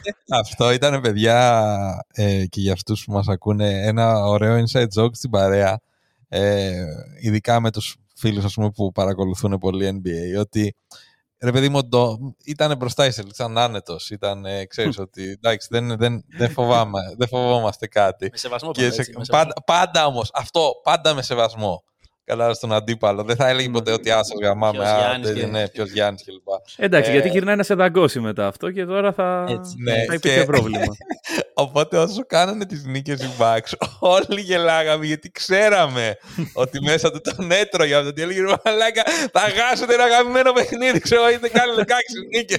Ναι, ναι, δηλαδή. έλεγα Οκ. έτσι. Οπότε πάντως παραμένουν. Δηλαδή η σειρά Bucks Celtics αυτή τη στιγμή στο μυαλό μου είναι μια τρομερά οριακή Μμμ. σειρά. Ναι, όπως ήταν Οι και δύο. πέρυσι. Ωραία. Να, να σε... Έτσι, δεν ήταν τόσο ωραία. Ήταν ωριακή. Η Την διαφορά των κάνανε πιο ομάδων- ωριακή οι Ναι, Celtics αυτό. από ό,τι θα έπρεπε. Ναι. Και ο να σε Γιάννης. πάω λίγο από την άλλη πλευρά. Ωραία, γιατί Εσύ πώς νιώθεις, δεν μου πες, ε, Μανολί. αυτό, αυτή είναι η άλλη πλευρά. Άνω μωρέ, λίγε τον Μάνο τον Ναι, άνθρωπο, μωρέ, δεν στο λέω, καταλαβαίνω αυτό δεν τώρα. είναι- Ή Μανολιό ή η Μάνουελ. Η Μάνουελ, η Μάνουελ, Μάνουελ. ωραία. Η, Μα- η Μάνουελ δεν δέχομαι. Ό,τι άλλο θέλετε. η Έγινε, Μάνουελ Μανολιό, αρνούμε. άντε τότε, πες. λοιπόν, δεν αγχώνομαι. Να σου πω την αλήθεια. Και Μπράβο, κάνε με να νιώσω καλύτερα. Ωραία, άκου να δεις τώρα τι, τι έχω δει εγώ στους φετινούς Celtics, έτσι όλη την πορεία. Ε, είχα, ήμουν αγχωμένος μέχρι τα μέσα, μέχρι το All-Star Game. Ήμουν full αγχωμένος. Καλά μας πήγαινε, δεν ξαναχώνεσαι πάλι. Ακρι... ναι, πρόσχε, τι γίνεται. Εκεί η ομάδα κέρδιζε πάρα πολύ. Εμένα αυτό δεν μ' αρέσει τόσο η ομάδα που θέλει να κερδίσει τον τίτλο να κερδίζει συνέχεια. Γιατί θεωρώ ότι έτσι όπως έχει πάει τώρα το μπάσκετ, ένα από τα πιο σημαντικά πράγματα ε, που μπορεί να κάνει μια ομάδα είναι να δεφορμαριστεί τη σωστή στιγμή. Και θεωρώ ότι πέρσι στους τελικούς είδαμε το ξεφούσκωμα της ομάδας. Είμαι, είμαστε πάρα πολύ κουρασμένοι. Κούραση όμως από ενέργεια. Τι κου... Κοίτα. Όχι όταν... από δεν παίρνουν τα καλάθια, από το ότι έπρεπε στο δεύτερο μισό της χρονιάς να κάνουν τρελό ντεμαράζ. Ακριβώς. Ακριβώς. Ναι, έπρεπε να φορμαριστεί η ομάδα. Ταχύτητα πέμπτη και έπρεπε να συνεχίσουν έτσι και άλλους δύο μήνες playoff και μετά. Ακριβώς. Και αυτό φοβόμουν θα... γιατί ξεκινάει η ομάδα, πάει ευθεία. Λέω εντάξει, χαλαρά, είμαστε οι Celtics, πάμε καλά. Κάποια στιγμή θα πάει εκεί Δεκέμβρης, Ιανουάριος, ευθεία. Για φέτο λες. Ναι, ναι, ναι. Λέω ναι. κάποια στιγμή πρέπει να σβήσουν οι μηχανές. Γιατί δεν θα αντέξει σε αυτό το ρυθμό ο Tatum να παίζει 38, ο Brown να παίζει 37, ο... ακόμα και ο Μάρκο Σμαρτ. Τι; Χάνουμε, αλλά παίζουν. Αυτά τα λεπτά παίζουν. Σύμφωνα, πιστεύω ότι αυτό που έχει γίνει. των 50 λεπτών. Έχουν πέσει οι ρυθμοί στην προπόνηση. Εγώ αυτό καταλαβαίνω. Αυτή είναι η θεωρία μου. Τώρα μπορεί να είμαι κλόουν που ελπίζει ότι θα πάρει το πρωτάθλημα. Αλλά η, η, θεωρία μου εμένα για κάθε καλή ομάδα που τη βλέπεις ξαφνικά να κάνει μια τέτοια κοιλιά έντονη, δεν είναι πρόβλημα. Εγώ είμαι λίγο... Ε, όταν ήμουν πιτσιρικάς και άρχισα να βλέπω μπάσκετ, είναι η εποχή που ο Παναθηναϊκός μεσολένωσε με τον Ομπράντοβιτ. Και ο Μπράντοβιτ είναι η μεγαλύτερη αλεπού που έχω δει σε αυτό το πράγμα. Είναι ο τύπος έχανε οριακά επίτηδες παιχνίδια. Έλεγα τι κάνει, ξέρω, τι, τι βλέπουμε; από αυτούς. Πίστευες ότι ο Μπράντοβιτς χάνει επίτηδες στα παιχνίδια. Επειδή είναι Σέρβος, το πιστεύω και αλεπού. Η, ιδέα, η σκέψη με εμένα είναι ότι τεφορμάρει full επίτηδες στην ομάδα. Και τη φορμάρει όταν πρέπει. Ε, ε, εμένα αυτό που με ανησυχεί είναι να, να μην βλέπω λάθος τρόπο παιχνιδιού. Εμένα αυτό είναι το αυτό, ε, εμένα το μόνο που με θορυβεί δηλαδή, είναι αυτό που είπες. Αν δω αυτό θα είμαι πάλι πολύ αισιόδοξος. Εντάξει, ε... μισό δεν σε θορυβεί όμως και το γεγονός ότι γιατί μπάσκετ παίζουν και οι υπόλοιποι και τα υπόλοιπα παιδάκια δεν παίζουμε μόνοι μας.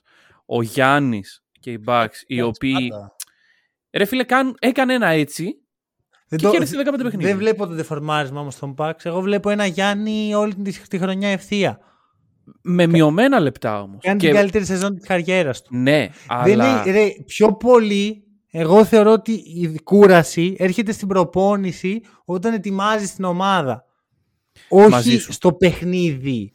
Δηλαδή η κατάσταση που είναι ο αθλητής είναι το θέμα. Και ο Γιάννης όλη τη χρονιά είναι σερή σε πολύ καλή κατάσταση. Θεωρώ ότι αν ο Γιάννης δεν χαλαρώνει και ποτέ όμως. Αυτό ε, είναι, είναι το de Και δεν παίζει και τόσο λεφτά που να το κάψεις. Απλά είναι πάντα. Ναι, απλά το, το παιχνίδι του Γιάννη δεν σηκώνει τόσα λεπτά. Όσο ναι, ναι. ναι. Πολύ Εσύ τον βλέπεις ότι μπορεί με αυτό που βλέπεις να σκάσει τα playoff, εγώ δεν νομίζω. Και ο Γιάννης δεν σταμάτησε από πέρυσι, γιατί και στο, πήγε και στο Ευρωμπάσκετ του, έκανε και αυτά που έπρεπε να κάνει και ξαναγύρισε πίσω και το ξανάρχισε. Δεν... Εγώ θεωρώ ότι αν βγάλουμε τον παράγοντα φορμάρισμα, η Bucks είναι ένα βήμα πιο μπροστά.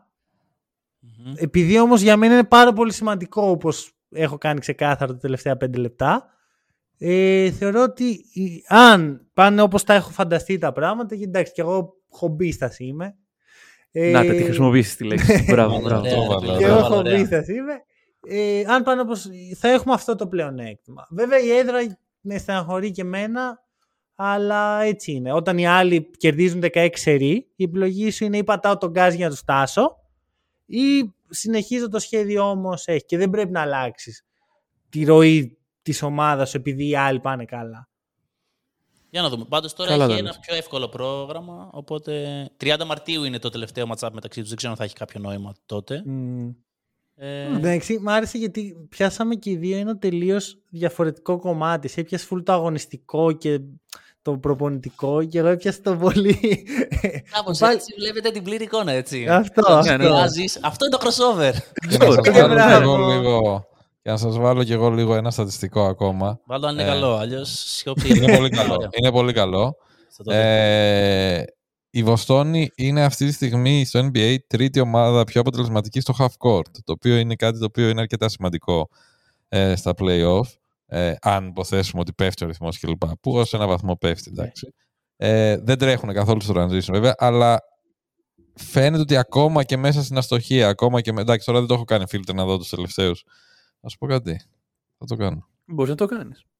Ε, αλλά είναι νομίζω κάτι το οποίο, ξέρεις, παίζει το ρόλο του να μπορείς να είσαι αποτελεσματικός σε half-core καταστάσεις. Μμ. Ε, δεν ξέρω τώρα όμως Πλέον θα να τρέξουμε λίγο περισσότερο πάντως, θα το πω και αυτό. αυτό. Ε, αν δούμε ας πούμε τον τελευταίο μήνα, το Milwaukee σε half-court είναι τρίτο. Ε, η Βοστόνη έχει πέσει στην ένατη θέση. Εκεί. Μμμ. Μέσα στο μήνα. Αυτό Στο είναι μήνα. το, το Άρα είναι φορμάρισμα δύο- και το ντεφορμάρισμα. Πιστεύω και οι Bucks θα κάνουν μια κοιλιά. Αλλιώς δεν, δεν θα τη βγάλουν Να καθαρή. δούμε. Άντε να δούμε. Μακάρι. Κορυφή εκεί. Τίποτα, ε. Δεν. Ωραία. Ωραία. Brown μόνο. Ε, με μια σχέση στη λίστα μπροστά σου, μπορείς να μου πεις πού είναι η Memphis Grizzlies; Το Το στο τελευταίο μήνα. μήνα. Το όχι, Ένα. ε, όλη τη χρονιά. Λοιπόν, θα σου πω πρώτα το τελευταίο μήνα που είναι 17η. Ωραία. Ε, και μετά θα σου πω όλα τα υπόλοιπα που θέλεις. Γιατί για μένα έχει γίνει ξεκάθαρο και πριν την κοιλιά που κάνουν, που Steven Adams effect, ξεκάθαρα, ε, ότι οι Grizzlies δεν θα είναι με αυτό το playstyle contenders. Και πιστεύω θα, θα, εδώ θα υπάρξει μια ενδιαφέρουσα. 22η. Όλη τη Ε, χρονιά. Ναι, στο half court, έτσι. Αλλά κάτω. είναι δεύτερη στο, στη συχνότητα στο transition. Προφανώς και γι' αυτό έχουν ε, το offensive rating που έχουν και τις νίκες που έχουν. εντάξει. Το οποίο οι Grizzlies δεν... Ε, πώς να το πω... Ξέρεις και πέρσι το λέγαμε ότι αυτό στα play-off πέφτει, αυτό στα play-off θα αλλάξει. Δεν άλλαξε τόσο πολύ το play style τους Ε, και το playstyle τους δεν η άλλαξε. αποτελεσματικότητα του play style τους. Δηλαδή Αυτό εγώ είδα να το αλλάζει. transition, οι transition καταστάσεις που είχαν μέσα στη χρονιά αντίστοιχες είχαν και στα play-off περίπου. Ε, και Απλά, πού τους έφτασε; Μμ, με εντάξει, ποιους- φίλε, με που ποιους τους τους- έφτασες. Χάσανε από τους Warriors με το Χωρίς Morant το εκτός. Morant, εντάξει. Εντάξει, ναι. Δεν τους έφτασες. Εντάξει. Θα- Ο- ωραία δικαιολογία ο Μωράντ εκτός για τους Grizzlies. Εγώ δεν, δεν το ακούω. Εντάξει, να, να το πάρω από την αρχή, ωραία. Να το πάρω από την αρχή. Ναι. Πέρσι τέτοια εποχή, αν το κάναμε το, το, το crossover, τη μισή ώρα θα μίλαγα για τους Grizzlies. Πω, πω, τι ωραία ομάδα και πόσο ωραία παίζουν και τι... Φτάνουμε στα playoff και βλέπω ξαφνικά την, τον αντίποδα όλων αυτών που μου άρεσε. Μ' άρεσε πάρα πολύ, ξέρω εγώ, που μετά τα μάτς μαζεύονταν και βγάζανε κολυγιακές φωτογραφίες Μμ. όλοι μαζί σαν ε, παρέα και τα σχετικά. Μ' άρεσε πάρα πολύ. Απλώς μ, δέχομαι να το κάνεις αυτό ε, μέχρι ένα σημείο όταν αντιμετωπίζεις τα πάντα σαν να είσαι στο NCAA και έχεις απέναντι στο Στέφεν Κάρι. Μου τη δίνει πάρα πολύ. Γιατί δεν καταλαβαίνεις τον αντίκτυπο αυτού που κάνει. Δηλαδή, το mentality σου είναι «Α, παίζουμε για την πλάκα μας, γουστάρουμε και τέτοια». Δεν πρόκειται να κερδίσεις έτσι. Γιατί το λες όμως αυτό; Εγώ δηλαδή θεωρώ ότι από τις ομάδες που αντιμετώπισαν οι Warriors πέρσι στην πορεία τους για τον τίτλο, οι Grizzlies ήταν αυτοί που τους παίξαν καλύτερα από όλους. Δηλαδή Εντάξει, αυτό θεωρώ ότι από τις ομάδες που, που τους δυσκόλεψαν ήταν πρώτοι Grizzlies. είναι μια σειρά που βγήκε 4-2 με το ένα παιχνίδι. Ασχέτως από το σκορ, δεν το λέω για το σκορ, έτσι. Εντάξει, αγωνιστικά. Μπορείς να το Ναι. πεις αυτό. Θεωρώ ότι δεν είχαν ιδιαίτερο ανταγωνισμό πέρσι οι Grizzlies και θεωρώ ότι. Οι, συγγνώμη, οι Warriors. Και τους Celtics πιστεύω θα τους κέρδιζαν ούτως ή άλλως. Ε, αλλά νομίζω ότι τους βρήκαν στην πολύ κακή τους φάση. Δηλαδή ξεφούσκω. Και πιστεύω είχε- το ξεφούσκωμα είχε αρχίσει από τη σειρά με το Miami. Και απλώς. Για τους Warriors. Ναι, ναι, για ναι, τους ναι. Celtics, λέει. Για τους Για Celtics. τους Celtics και απλά κερδίζανε... Ξεφούσκω. Φούσκωναν Για- όσο για το περνούσε η ότι ώρα. Ναι. Οι Warriors συνάντησαν τους Celtics όχι στο peak Ακριβώς. Ναι, ναι. Αλλά Ακριβώς. και, και οι Warriors συνάντησαν και τους Grizzlies όχι στο peak τους γιατί χτύπησε ο superstar τους. Ναι. Δεν Μισό το όμως. βλέπω πολύ Morant, σαν δεν μπορεί να είναι. superstar. Αν ο... Δεν, δεν είναι η ίδια σειρά. Άμα, άμα χτυπούσε ο Γιάννης τη σειρά με εμάς, θα κερδίζαμε πολύ πιο εύκολα. Αν Μπορεί να χτυπούσε ήταν πιο εύκολη η σειρά. Τι Άμα εννοείς; χτυπούσε. Αν δεν χτυπούσε Αν ο δεν χτυπούσε ο Morant, Μωράν. Μπορεί Ο να Μάνος ήταν Α. έχει... Έχει πάει σε Κοίτα, τέτοιο επίπεδο. Νομίζω πραγματικά Έχεις, τον έφαγες. ότι οι Grizzlies ε, κερδίζουν αυτό που λέμε in spite Τζάμον, παρά το ότι έχουν τον Μωράν, όχι με τον Μωράν. Προφανώς είναι καλός παίχτης, προφανώς δίνει αγωνιστικά, παίρνει και πολλά αγωνιστικά από την ομάδα.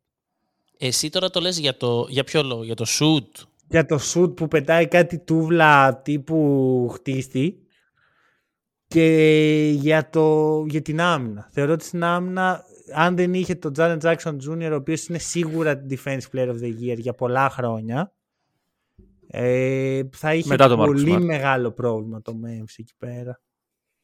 Πήραμε ένα, οπότε ναι, αυτό είναι. Λιδώσανε. τώρα μπορεί να το πάρει όποιος θέλει. Λιδώσανε. Εγώ πάντως ε, παρατηρώ, γιατί το παρατηρώ ας πούμε παγκόσμια και ελληνικά, ότι το Memphis, το οποίο είναι μια τρομερά νεανική ομάδα, έχει κάνει ε, τον κύκλο, ας πούμε, του πώς τη βλέπω αυτή την ομάδα σε νανοσεκόντ. Έχεις, έχεις Δηλαδή, απόλυτο υπήρχε- δίκιο. Μία αποθέωση, ας πούμε, χίλια και τώρα υπάρχει το, τα συχάματα η Memphis Grizzlies, ας πούμε, που δεν μπορούν να παίξουν Έχεις μπάσκετ. απόλυτο Ναι, εντάξει. δίκιο. Ο- Κινήθηκε Δεν πολύ είναι η γρήγορα. αλήθεια, ας ναι. πούμε. Ναι, ναι, δεν έχω καταλάβει. Ε, Ακριβώς νομίζω επειδή έχουν attitude, Μμμ. εύκολα πέσαμε να τους φάμε. Και εντάξει, τώρα έχουν, υπά- δε- δε- μιλάμε για το Memphis και δεν ξέρουμε θα παίξει ο Τζάδε, θα, θα φάει 50 μάτς, θα γυρίσει. Καλά, θα για γίνει. φέτος δεν... ε, Θέλετε να το πιάσουμε λίγο αυτό. Ναι, με. Ναι. Ε, Για πείτε. Εμείς τα ψηλό είπαμε στο... Ναι, και πιστεύω ότι θα πείτε κάτι καινούριο έτσι, να μπει, γιατί πρέπει να μπαίνουν πολλά πράγματα σε αυτή την κουβέντα. Είναι πολύ σύνθετη. Μάλλον που έχεις κάνει και ερωτήσεις σου. Κοίτα, εγώ αυτό που θα πω, αρχικά αυτό που ξεκινάμε, να ξεκινήσουμε, ας πούμε, άμα θέλεις να συζητήσουμε γι' αυτό, προφανώς όλο αυτό το πράγμα ε, βγάζω όπλα στο Instagram, πλακώνω τον τύπο που... Βέβαια, ξέρεις κάτι, είναι κάποια πράγματα που τα ακούω Απομονωμένα. και ρε παιδί μου τα ακούς λίγο, ξέρεις, απομονωμένα και λες τώρα, οκ. Δηλαδή, έχουνε, έχει υπερτονιστεί αυτό το γεγονός ότι ο Μωράντ πλάκωσε ένα 17χρονο, ας πούμε. Ε, λες και ο Μωράντ είναι 65. Δηλαδή, ο Μωράντ είναι 20, όταν έγινε αυτό ήταν 22, νομίζω. Ναι. Σε ένα κάτι τέτοιο και αυτός ήταν 17 που δεν λέω, δε- δεν προσπαθώ να δικαιολογήσω ξέρεις, την πράξη του να Μμμ. πάω να τον πλακώσω, αλλά υπερτονίζει με ένα γεγονός, φαντάζομαι Ναι. ότι αυτός ο 17χρονος δεν ήταν κάποιος με- σαν εμένα, ξέρω εγώ, σε μέγεθος ή κάτι, κατάλαβες, ε, ένα παιδάκι ας πούμε. Ε, το λέω για, το, για αυτό που είπε πριν ο Ντόμ, ότι είναι λίγο το narrative που δημιουργούμε γύρω από την ομάδα, γύρω από τον παίκτη, γύρω από το τέτοιο, που σίγουρα προφανώς το έχει δημιουργήσει πρώτα ο ίδιος με τις πράξεις του. Μμμ. Δηλαδή το ότι εγώ πάω και δέρνομαι, ε, ο φίλος μου βγάζει το όπλο, ο, πάω για τη μαμά μου και φέρνω 10 άτομα, ε, βγάζω στριπτιτζάδικο βίντεο, όπλα, Ναι. ξέρεις, όλο αυτό είναι κάτι το οποίο σαν συμπεριφορά είναι πάρα πολύ λανθασμένη και ειδικά σε μια χώρα όπως η Αμερική ας πούμε και ειδικά από ένα νέο στάρ είναι κάτι το οποίο είναι πάρα πολύ απογοητευτικό να το βλέπεις ρε παιδί μου γιατί θέλοντας και μη είσαι ένα πρότυπο ε, σε βλέπει τόσος κόσμος μιλάμε για μια χώρα που μαστίζεται από τη βία με τα όπλα Ναι. ε, από όλα τα εγκλήματα με όπλοκατοχή κλπ. Και για το Morant, απλά παρένθεση, κάτι που λέγαμε και στο podcast, ακούγοντας και το mismatch αρκετά που έχει τον ε, Vernon που είναι Memphis και έχει αρκετά το inside του Memphis, είναι ότι ε, το, αν- ο ανησυχητικό κομμάτι έρχεται από τον κύκλο του Morant. Ότι έλεγα, πριν γίνουν όλα αυτά, ότι υπάρχει ένας κύκλος γύρω από το Morant που δεν είναι θετική επιρροή, οπότε είναι μέσα σε μια... σαν να έχεις μπει σε κάτι στο οποίο είναι δύσκολο να βγεις κάπως. Ε, οπότε αυτό, για συνέχισε. Τώρα, από εκεί και ύστερα νομίζω ότι συ, συγχέονται κάποια πράγματα. Ε, τώρα εντάξει, αυτό είναι προσωπική μου άποψη, έτσι, Μάνος. Ε, δηλαδή, το ότι εγώ δεν συμπαθώ το Μωράντ, γιατί μιλάει πολύ, γιατί είπε για τον Τζόρνταν, γιατί είπε ότι δεν υπάρχει στη Δύση κάποιος και τέτοιο, αυτό είναι ένα ζήτημα. Το οποίο το, το σέβομαι πάρα πολύ το να μην συμπαθείς το Μωράντ, γιατί προτιμάς ένας παίκτης να είναι πιο low profile. λίγο τέτοιο. Προσωπικά δεν είμαι αυτή της σχολής, αλλά ε, το καταλαβαίνω τέλος πάντων αυτό. Το ότι ο Μωράντ, κοίτα το Μωράντ τον κολοπεδαρά που έβγαλε το όπλο στο Instagram και πάει στις επιτζούδες κλπ. Είναι ένα λογικό, δηλαδή από το ένα στο άλλο, είναι ένα λογικό άλμα το οποίο νομίζω αγνοεί όλο το background, το κοινωνικό που υπάρχει από πίσω. Δηλαδή, και στη συζήτηση, επειδή πόσταρα κάτι αντίστοιχο στο Twitter, ήταν πάρα πολύ ενδιαφέρουσα όλη η αντίδραση των φίλων, περισσότεροι είναι Έλληνες, ας πούμε, ε, που μου είπαν αμέσως ότι ρε φίλε, ναι, αλλά ο Μωράν δεν είναι ο Μπέβερλι, δεν είναι ο.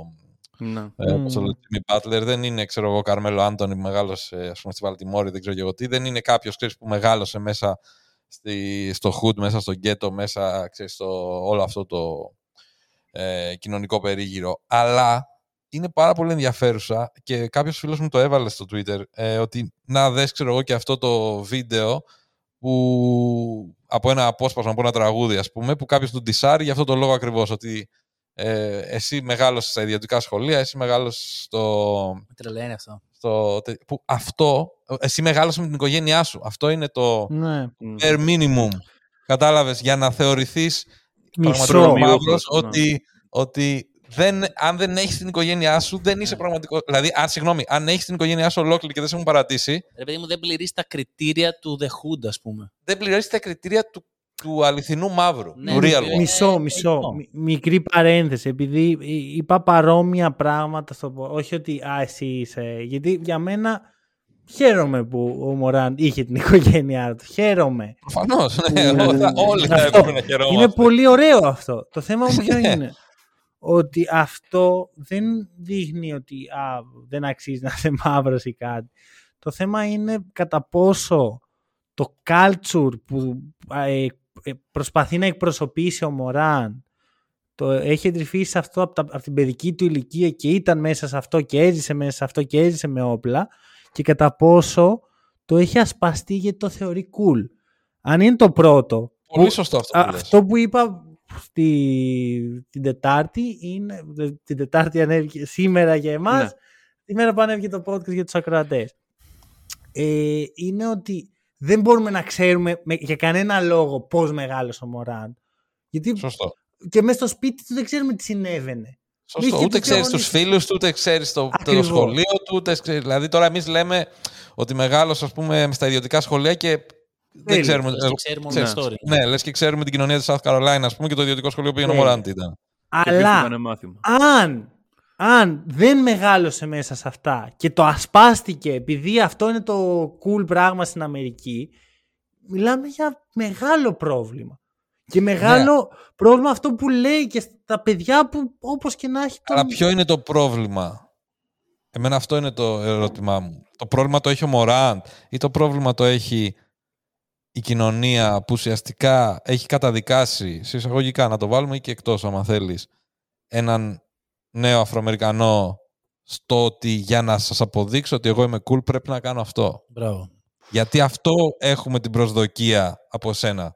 Αν, αν η δική του, η δική του, όχι εμείς που είμαστε στην Ελλάδα και είμαστε σε μια χώρα, ξέρω εγώ, 95% λευκή, αν οι δικοί του δεν τον αναγνωρίζουν σαν πραγματικό, γιατί, γιατί μεγάλε εσύ είχες, ε, δεν είχες όπλα, δεν είχες ε, ναρκωτικά, δεν είχες το ένα, δεν, είχες αυτή τη δυσκολία που έπρεπε να ναι. υπερκεράσεις.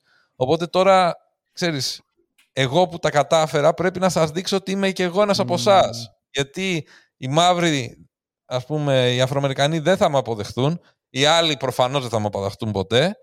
Οπότε κάπου πρέπει να ανήκω. Και θα διαλέξω να ανήκω σε αυτή την κοινωνική ομάδα και θα διαλέξω να ανήκω σε αυτή την κοινωνική ομάδα με αυτόν τον τρόπο. Βγάζοντας το όπλο μου, πηγαίνοντας στο πιτζάδικο, σας δείχνω πόσο σας γαμάω.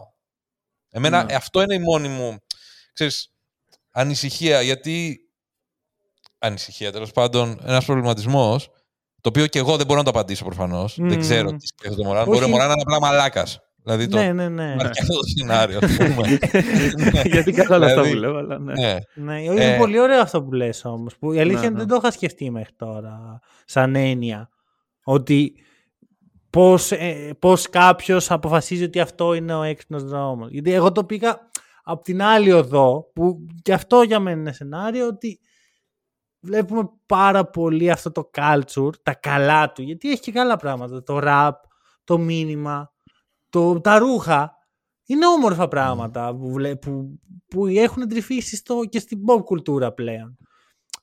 Και η θεωρία μου ήταν ότι ξεκινώντας από αυτό φτάνεις στην κακή πλευρά αυτού του hood culture που δέρνεις, που βγάζεις τα όπλα, που, που εγώ θα το πω, το είπα και στην προηγούμενη φορά. Εντάξει, ένα στριπτιτσάδικο πήγε, δεν έγινε και κάτι. Δηλαδή, μην το κάνουμε το θέμα. Δηλαδή, από όλα τα πράγματα που έκανε. Νομίζω ναι, ναι, όχι. Ήταν το... όχι, αυτό λέω. ότι από όλα τα πράγματα που έκανε, αυτό για μένα είναι το μη άσχημο, ας πούμε. ο, το στριπτιζάδικο πλέον δεν είναι καν είδηση. Ο Χάρντεν δεν το γράφουν καν πλέον. Το, έχουν, το εννοούν. ναι, αλλά για μένα δεν είναι κακό αυτό. Εντάξει, όχι, δεν είναι. ότι Απλά, ξέρεις κάτι, δεν είναι θέμα κακού ή καλού για μένα. Είναι... Όλα είναι μια ερώτηση, ξέρεις, το πακέτο το κοινωνικό, δηλαδή το να προσεγγίσεις τη φάση των Αφροαμερικανών στην Αμερική είναι κάτι πάρα πολύ δύσκολο. Και μπορούμε να συζητάμε γι' αυτό δέκα μέρες, όχι δύο mm. ώρες, ας πούμε. Ε, το γιατί το γιατί έχει χτιστεί μια κουλτούρα πάνω στην οποία οι Αφροαμερικανοί. Δηλαδή είναι αυτό που λένε ρε παιδί μου όταν πιάνεις την κουβέντα για το Black Lives Matter. Ότι λέει ναι, ρε φίλε, αλλά οι μαύροι κάνουν τόσα εγκλήματα. Γιατί; Γιατί είναι από τη φύση τους κακοί ή γιατί είναι μια κοινωνία που για χρόνια τους είχε στο περιθώριο, που για χρόνια τους είχε καταδικάσει. Ότι εσείς, παιδιά, δεν έχετε άλλο. Δηλαδή, ο, ο μόνος δρόμος για να πετύχετε, για να βγάλετε λεφτά. Από πάντα. Ναι. Δηλαδή, ο μόνος δρόμος για να πετύχετε είναι αυτός. Οπότε, εμείς, σαν κοινωνία από εσάς, περιμένουμε αυτό. Άρα, εσύ, μεγάλε, αν θες να πετύχεις, αυτό θα κάνεις. Αυτός είναι ο δρόμος. Αυτό είναι το μόνο μονοπάτι που έχεις μπροστά σου. Και αυτό είναι μια αλήθεια που είναι σκληρή να την καταλάβεις. Και δεν, όσο και να τη λέω κι εγώ, που μπορεί να ναι, είναι, που, είναι ότι διαβάσαμε δεν μπορώ να το διανοηθώ προφανώς. Δεν μπορώ να το... Ναι. Γιατί εγώ δεν έχω υπάρξει ποτέ σε αυτή τη θέση. Δεν... Ξέρεις, μπορείς να καταλάβεις πράγματα όλα, και μπορεί να είναι ωραία να τα συζητάμε όλα αυτά. Είναι πολύ ωραία. Και εγώ δεν είμαι mm. σίγουρος για αυτό που σου λέω. Δηλαδή, αλλά θεωρώ ότι υπάρχει κάτι από πίσω. Δηλαδή δεν θεωρώ ότι ένα παιδί σαν το Μωράντ ότι κάνει κάτι τέτοιο και σου βγάζω στην άκρη όλη τη διαχείριση της φήμης, των λεφτών, τα τέτοια. Και αυτό το δύσκολο. Που και αυτό είναι δύσκολο. Και ε, δεν λέω, δεν λέω ξέρεις, μπορεί να έχεις την άποψή σου, όχι εσύ συγκεκριμένα εδώ, οποιοδήποτε για το Μωράν και για οποιοδήποτε σε αυτόν τον κόσμο. Απλά αυτό που λέω είναι ότι ας μην, δηλαδή προσωπικά σαν Μάνος, είναι αυτό που έλεγα και στο Γιώργο τον Ορφανάκη στο Twitter, ας κάνω λάθος όντας επίοικη με τον Μωράντ. Ναι. Και με τον κάθε Αφροαμερικανό ναι, okay, okay. και τον κάθε νέο άνθρωπο σε αυτή ναι. τη θέση. Ε, γιατί μετά είναι. Άμα τον καταδικάζεις από την αρχή και λες Α, κακέ, έβγαλες τα όπλα και τέτοιο. Ή ο Γιάννης δεν το έχει κάνει ποτέ, ή ο. Δεν ξέρω και εγώ ποιος, ο τέτοιο. Δεν έχει να λέει τώρα. Ναι, προφανώς κάποιοι δεν το έχουν κάνει αυτό και καλά κάνουν οι άνθρωποι γιατί είναι πιο υγιείς, ας πούμε, ψυχικά. Αλλά το ότι κάποιος το έκανε και πάλι, τι να τον κάνουμε, να τον σκοτώσουμε τώρα, ας πούμε. Mm. Κάπως πρέπει να το δούμε. Μ' αρέσουν πάρα πολύ οι λέξεις που χρησιμοποιείς. Μ' αρέσει ο λόγος, αλλά εννοώ. Αυτό ήταν η κορυφαία λέξη. Εννοώ όμως ότι ο τρόπος με τον οποίο προσεγγίζεις το ζήτημα, λες ότι κάποιος άλλος δεν το έχει κάνει μπράβο του, που είναι πιο ψυχικά υγιής. Ο Μωράν είναι πολύ πιθανό να έχει ψυχολογικά ζητήματα που τον οδηγούν. Το οποίο είναι αυτό που λες ότι δεν μπορούμε να το κατανοήσουμε καν. Γιατί ποτέ δεν θα δω αστυνομικό και θα φοβηθώ για τη ζωή μου επιτόπου. Επιτόπου ναι. όπως κάνει σχεδόν κάθε μαύρος που ζει στην Αμερική. Αυτό είναι ένα χάσμα που όσο και να διαβάσω, όσο και να μου το περιγράψουν, όσο και να το δω σε σειρές, ταινίες, οπουδήποτε, δεν μπορώ να το, να το νιώσω. Ε, για να κλείσουμε να πω κιόλας ότι και ο Ντιγιούντε ήταν ε, στο, στο Hood και ήταν όντως στο Hood, δηλαδή ήταν σε πολύ ακραίες καταστάσεις ο Ντιγιούντε και είδαμε πώς εξελίχθηκε, δηλαδή δεν τελείωσε κάτι για το Μωράν, είναι στο χέρι του και οφείλουμε να του δώσουμε δεύτερη ευκαιρία. Δεν ξέρω αν ο Ντόμ έχει κιόλας κάτι να προσθέσει αυτό, γιατί το πήρα λίγο μονότερμα. Ε, όχι, με κάλυψες. Ενώ ότι δεν μίλησα ακριβώς γιατί με κάλυψες ναι. τόσο με αυτά που είπες. Συμφωνώ 100% και είναι αυτό ότι το, το να πούμε ότι ήταν μαλακία, συμφωνούμε όλοι ότι ήταν ναι. μαλακία.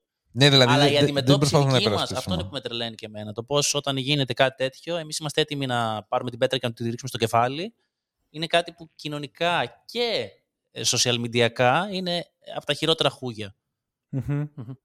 Και ρε ναι. παιδί μου είναι κάτι, όλο αυτό, ξέρεις, τώρα δημιουργείται σε, σε, νομίζω ότι πλέον στη ζωή μας, και τώρα εντάξει το πάμε λίγο μακριά από το μπάσκετ, και στην Αμερική και στην Ελλάδα, ε, έχουμε λίγο κάνει τη ζωή και την αντιμετώπιση όλων των, πράγμα, των πραγμάτων σαν ένα παιχνίδι reality. Πρέπει λίγο, ξέρεις, να δημιουργηθούν συγκεκριμένα narratives, να έχουμε συγκεκριμένα beefs, να καταδικάσουμε τέτοιο κάποιους ανθρώπους και να τους διώξουμε από το παιχνίδι, να τους πετάξουμε εκτός της κοινωνίας, ας πούμε. Γιατί αυτό είναι το. Να μπουν οι καινούριοι να τους ανεβάσουμε, να τους πετάξουμε Μπράβο, και να να δουλέψουν. κάνουμε έτσι, ναι. όλο, όλο αυτό το κύκλο. Δηλαδή το βλέπουμε τώρα με όλο αυτό που γίνεται με το Berkins και το Reddick και το First Take και το... Ξέρεις, όταν χάνεται λίγο η φάση της πραγματικότητας για να κάνουμε νούμερα, να κάνουμε narratives, να δημιουργήσουμε ε, ένα κακό εννοούμενο, όχι αυτό που έλεγες εσύ πριν να κάνουμε ένα beef με τον Δομήνικο και να κάνουμε πλάκα, ένα κακό εννοούμενο beef για να χτυπήσουμε Ναι, τα θα νούμερα, ας βάλουμε πούμε. μέσα ρατσισμούς. Βάλτα, ναι, όλα ρε. Ναι, ναι, Βάλτα, ναι. ρε, να έχεις εκεί να Ναι, γουστάρεις. ναι, ναι. Και μετά, ξέρεις, όταν το σπέρνεις αυτό στο κοινό και τρέφεται το κοινό από αυτό, ε, μετά όταν θα έρθει η ώρα να κρίνει, έτσι θα κρίνει. Αυτό, αυτό. Μμ. Εντάξει, έχει πλάκα γιατί κάθε crossover με κάποιο τρόπο Καταλήγει σε κοινωνικό μήνυμα. ναι, σε, σε, φιλο- σε μια φιλοσοφικού τύπου Ωραίο αυτό. συζήτηση. Αυτό είναι Και- καλό. Είναι και από πολλές πλευρές κάθε φορά, γιατί έρχονται διαφορετικοί άνθρωποι και πραγματικά είναι από τα αγαπημένα μου στοιχεία. Είναι σίγουρα η αγαπημένη μου σειρά που έχουμε κάνει σαν ε, podcast. Εντάξει, γιατί έχει και τον περισσότερο Ωραία, κόσμο. Θέλω να ελαφρύνω λίγο το κλίμα και να κλείσουμε και όλα στην μπασκετοκουβέντα με μια ερώτηση. Βγαίνοντας, βλέπεις μάλλον πόσο πολύ δεν έχω συζητήσει για τους Chicago Bulls και θα Τι συνεχίσω να πεις ρε έτσι. φίλε, έλα, να συζητήσουμε όσο δεν θέλεις. θέλω, δεν θέλω. Για Δεν θα εσένα το κρατήσει και κάνω. πολύ, ό,τι και να πούμε. Για- Δηλαδή, για Τι εσένα. να πούμε δεν για τον θέλω. draft, για το, για το March Madness που έχετε το pick δεν το έχουμε. Οπότε, τι θέλεις, δεν θα το έχουμε μάλλον στο top 4, μάλλον. Εκτός αν ξεκολλιαστούμε πάλι και... Δεν Πάμε, ήθελα ας να πούμε. κλείσω πληγές, ειλικρινά. Ναι. ειλικρινά. Όχι, μα δεν είναι Λοιπόν, πλέον. ξέρεις, είναι αυτό που το, λέω, το έχουμε πει και εμείς σε άλλα επεισόδια. Δεν, δεν με αγγίζει, δεν έχω το συνέστημα πλέον. Έχεις Δεν θα- είναι- ανεξιτοποιηθεί παγώσει Είναι πλήρως. numb. Αυτό, μπράβο. Ναι, Ναι, ναι, ναι. Οπότε δεν, ό,τι Ωραία. και να μου πεις δεν με πειράζει. Πες μου τι θες. Ωραία. Αποφεύγοντας λοιπόν παίχτες από την ομάδα σας και θέλω να απαντήσετε όλοι και θα απαντήσω κι εγώ. Ποιος είναι ο αγαπημένος σας παίχτης στο NBA? Ε, ο προφανής, ενώ από τους stars ας πούμε. Και ποιος είναι το dark horse αγαπημένος σας παίχτης στο NBA αυτή τη στιγμή; Ή καλεσμένο. Αγαπημένος όπως το κρίνουμε εμείς. Όπως γουστάρετε. Εγώ έχω. Ξεκίνα, Ντόμ. Μπορεί να το βρεις μάνο. Δεν καμίσου, ναι. Ε, ο Μάρκος Σμάρτ προφανώ. Όχι, ρε, εκτός από τι ομάδε μας. Εκτός ομάδας. Α, εκτός εκτός ομάδας. από τι ομάδε σας. Ναι, Ναι, ναι. καλά, προφανώς. Α, καλό. Για πες. Τον δικό μου. Ο Draymond Green. Όχι, Όχι, μωρέ, ρε. εντάξει. εντάξει, προβολή. Ο Σέι είναι πολύ Α, ναι, αγαπημένος. ναι, πώς Ο το Shea. βρήκα, μωρέ. Πάρα πολύ αγαπημένος. Σεφκής. Βλέπω, Ναι. εμείς ε, ακούτε ηχητικό, αλλά εμείς έχουμε εικόνα μεταξύ μας και βλέπουμε να ξυνίζει τα μούτρα σου, ρε Καραγκιόζη. Όχι, ξύνησα τα που δεν το βρήκα. Α, εντάξει. Ναι. Πήγα, πήγα Ναι, να έπρεπε να για το έχω βρει. δημιουργήσω beef. Να το Όχι, το πρέπει βρει να το τώρα. βρει. Ε, ναι, ναι, πολύ λατρεμένος και για το... Πολ... Ρε παιδί μου, είναι δημιουργικός. Εμένα αυτό είναι μια λέξη πιστεύω που χαρακτηρίζει τον ε, Σάι. Δηλαδή και το βλέπεις στα πάντα του και στα μπασκετικά του. Είναι ένας παίκτης ο οποίος δεν μοιάζει πολύ ο τρόπος παιχνιδιού του. Δεν μπορείς εύκολα να κοπιάρεις το παιχνίδι του. Μμμ. Και με τον τρόπο έκφρασης, επειδή, επειδή τότε που είχαμε μιλήσει μαζί του, είχαμε κάνει και έρευνα, είχαμε δει πόσο πολύ ασχολείται με τη μόδα και πόσο εκφράζεται μέσα από αυτό που πάντα μου αρέσει σαν κομμάτι ελεύθερα ε, να βρίσκεις έναν τρόπο έκφρασης που σε αντιπροσωπεύει. Ε, μ' αρέσει πάρα πολύ. Δεν ξέρω, μ' αρέσει πολύ και το... Μου βγάζει και ένα χαρακτήρα... α, Χωρίς... Εμένα δεν με... Προφανώς δεν είναι το thing μου η, η ήσυχη τύπη, ας πούμε, αλλά δεν είναι και το thing μου ότι δεν και καλά άμα δεν είσαι φασαριόζος, δεν έχεις χαρακτήρα. Δηλαδή ο Σάι μου βγάζει ότι έχει χαρακτήρα χωρίς να είναι το χαρακτήρα ναι, ναι, του ναι. να πρέπει να είναι πολύ loud.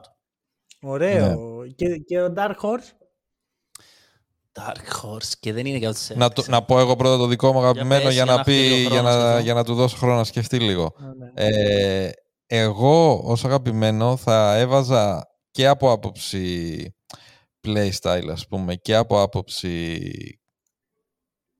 Τέλος πάντων, θα το εξηγήσω το δεύτερο. Ε, γιατί δεν μπορώ να το... τέτοιο. Είναι ο Kevin Durant. Ε, Πω, από πω, πω. άποψη playstyle είναι πολύ απλό. Το έχουμε δει όλοι. Είναι Αχα. ο καλύτερος σκόρερ των εποχών. Ε, μπορεί να επιδράσει στα, στα πάντα, για τα πάντα κλπ. Μάνο, Ε, μισό να σε διακόψω. Από αυτό που θα πεις τώρα, εξαρτάται πόσο θα διαρκέσει το podcast. είναι στο χέρι σου, Άκου, θα όχι, όχι, άκου. καταλάβεις.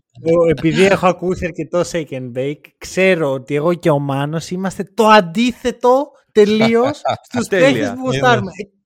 Άκρος αντίθετο, Είδες. οπότε αποδέχομαι και τον Μμμ. πλόντο. Λοιπόν, ε, εμένα μου αρέσει πάρα πολύ. ε, Οπότε το αγωνιστικό το καλύπτουμε, έτσι δεν είναι. Και επίσης είναι αυτό το. ε, τον τελευταίο καιρό που έχει ο Ντουράν, δηλαδή μ, ότι ρε φίλε τραυματίζεται και γυρνάει και λες. Ρε κερατά, Αυτό ναι. τώρα ναι, δεν ναι. είχε τραυματιστεί. Πώς πώς παίζεις έτσι γάμο το μου. Οι άλλοι ξέρω, εγώ, έρχονται και θέλουν ένα μήνα ξέρω, να προσαρμοστούν. Εσύ πώς μπαίνεις μέσα και είναι σαν να μην έπαθες τίποτα.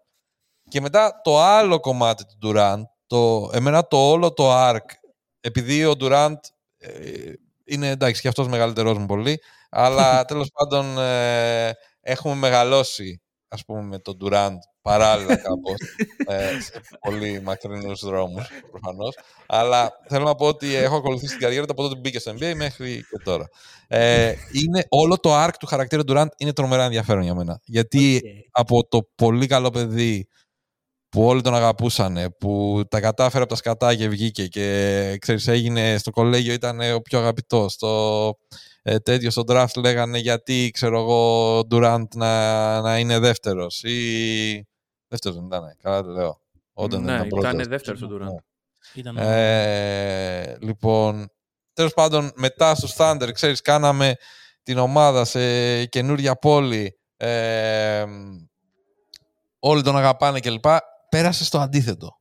Μμμ. Και έγινε ο χειρότερος. Ο, αυτός που τον μισούν όλοι. Και πλέον έχει κάτσει σε ένα medium που είναι ότι παιδιά στα αρχίδια μου, τι λέτε. Μμ. είμαι αυτός που είμαι. Δεν είναι ok με όλα τα πράγματα που θεωρώ που μέσα του. Δηλαδή που ναι. θεωρώ ότι με κάποιες επιλογές τον τρώνε, ας πούμε, ότι θα ήθελε να... Το οποίο και αυτό έχει ένα πάρα πολύ ενδιαφέρον σαν χαρακτήρας, οπότε δεν είναι τέλειος. Είναι ένας Μ' άνθρωπος που δεν είναι αρέσει τέλειος. Οπότε αυτό... Πολύ αυτό που λες. Δεν θα το σχολιάσω για να μην κάτσουμε άλλες τρεις ώρες εδώ. Ναι. Αλλά Ωραία. θα πω ότι αν, ε, επειδή θα ξαναυπάρξει κάποια στιγμή πρόσκληση ε, από εμάς, θα φροντίσω να μιλήσουμε για Kevin Durant σίγουρα. Ωραία. Αυτό το Λοιπόν. κρατάμε στο- όταν έρθετε εσείς στο Μπράβο. Shake Bake.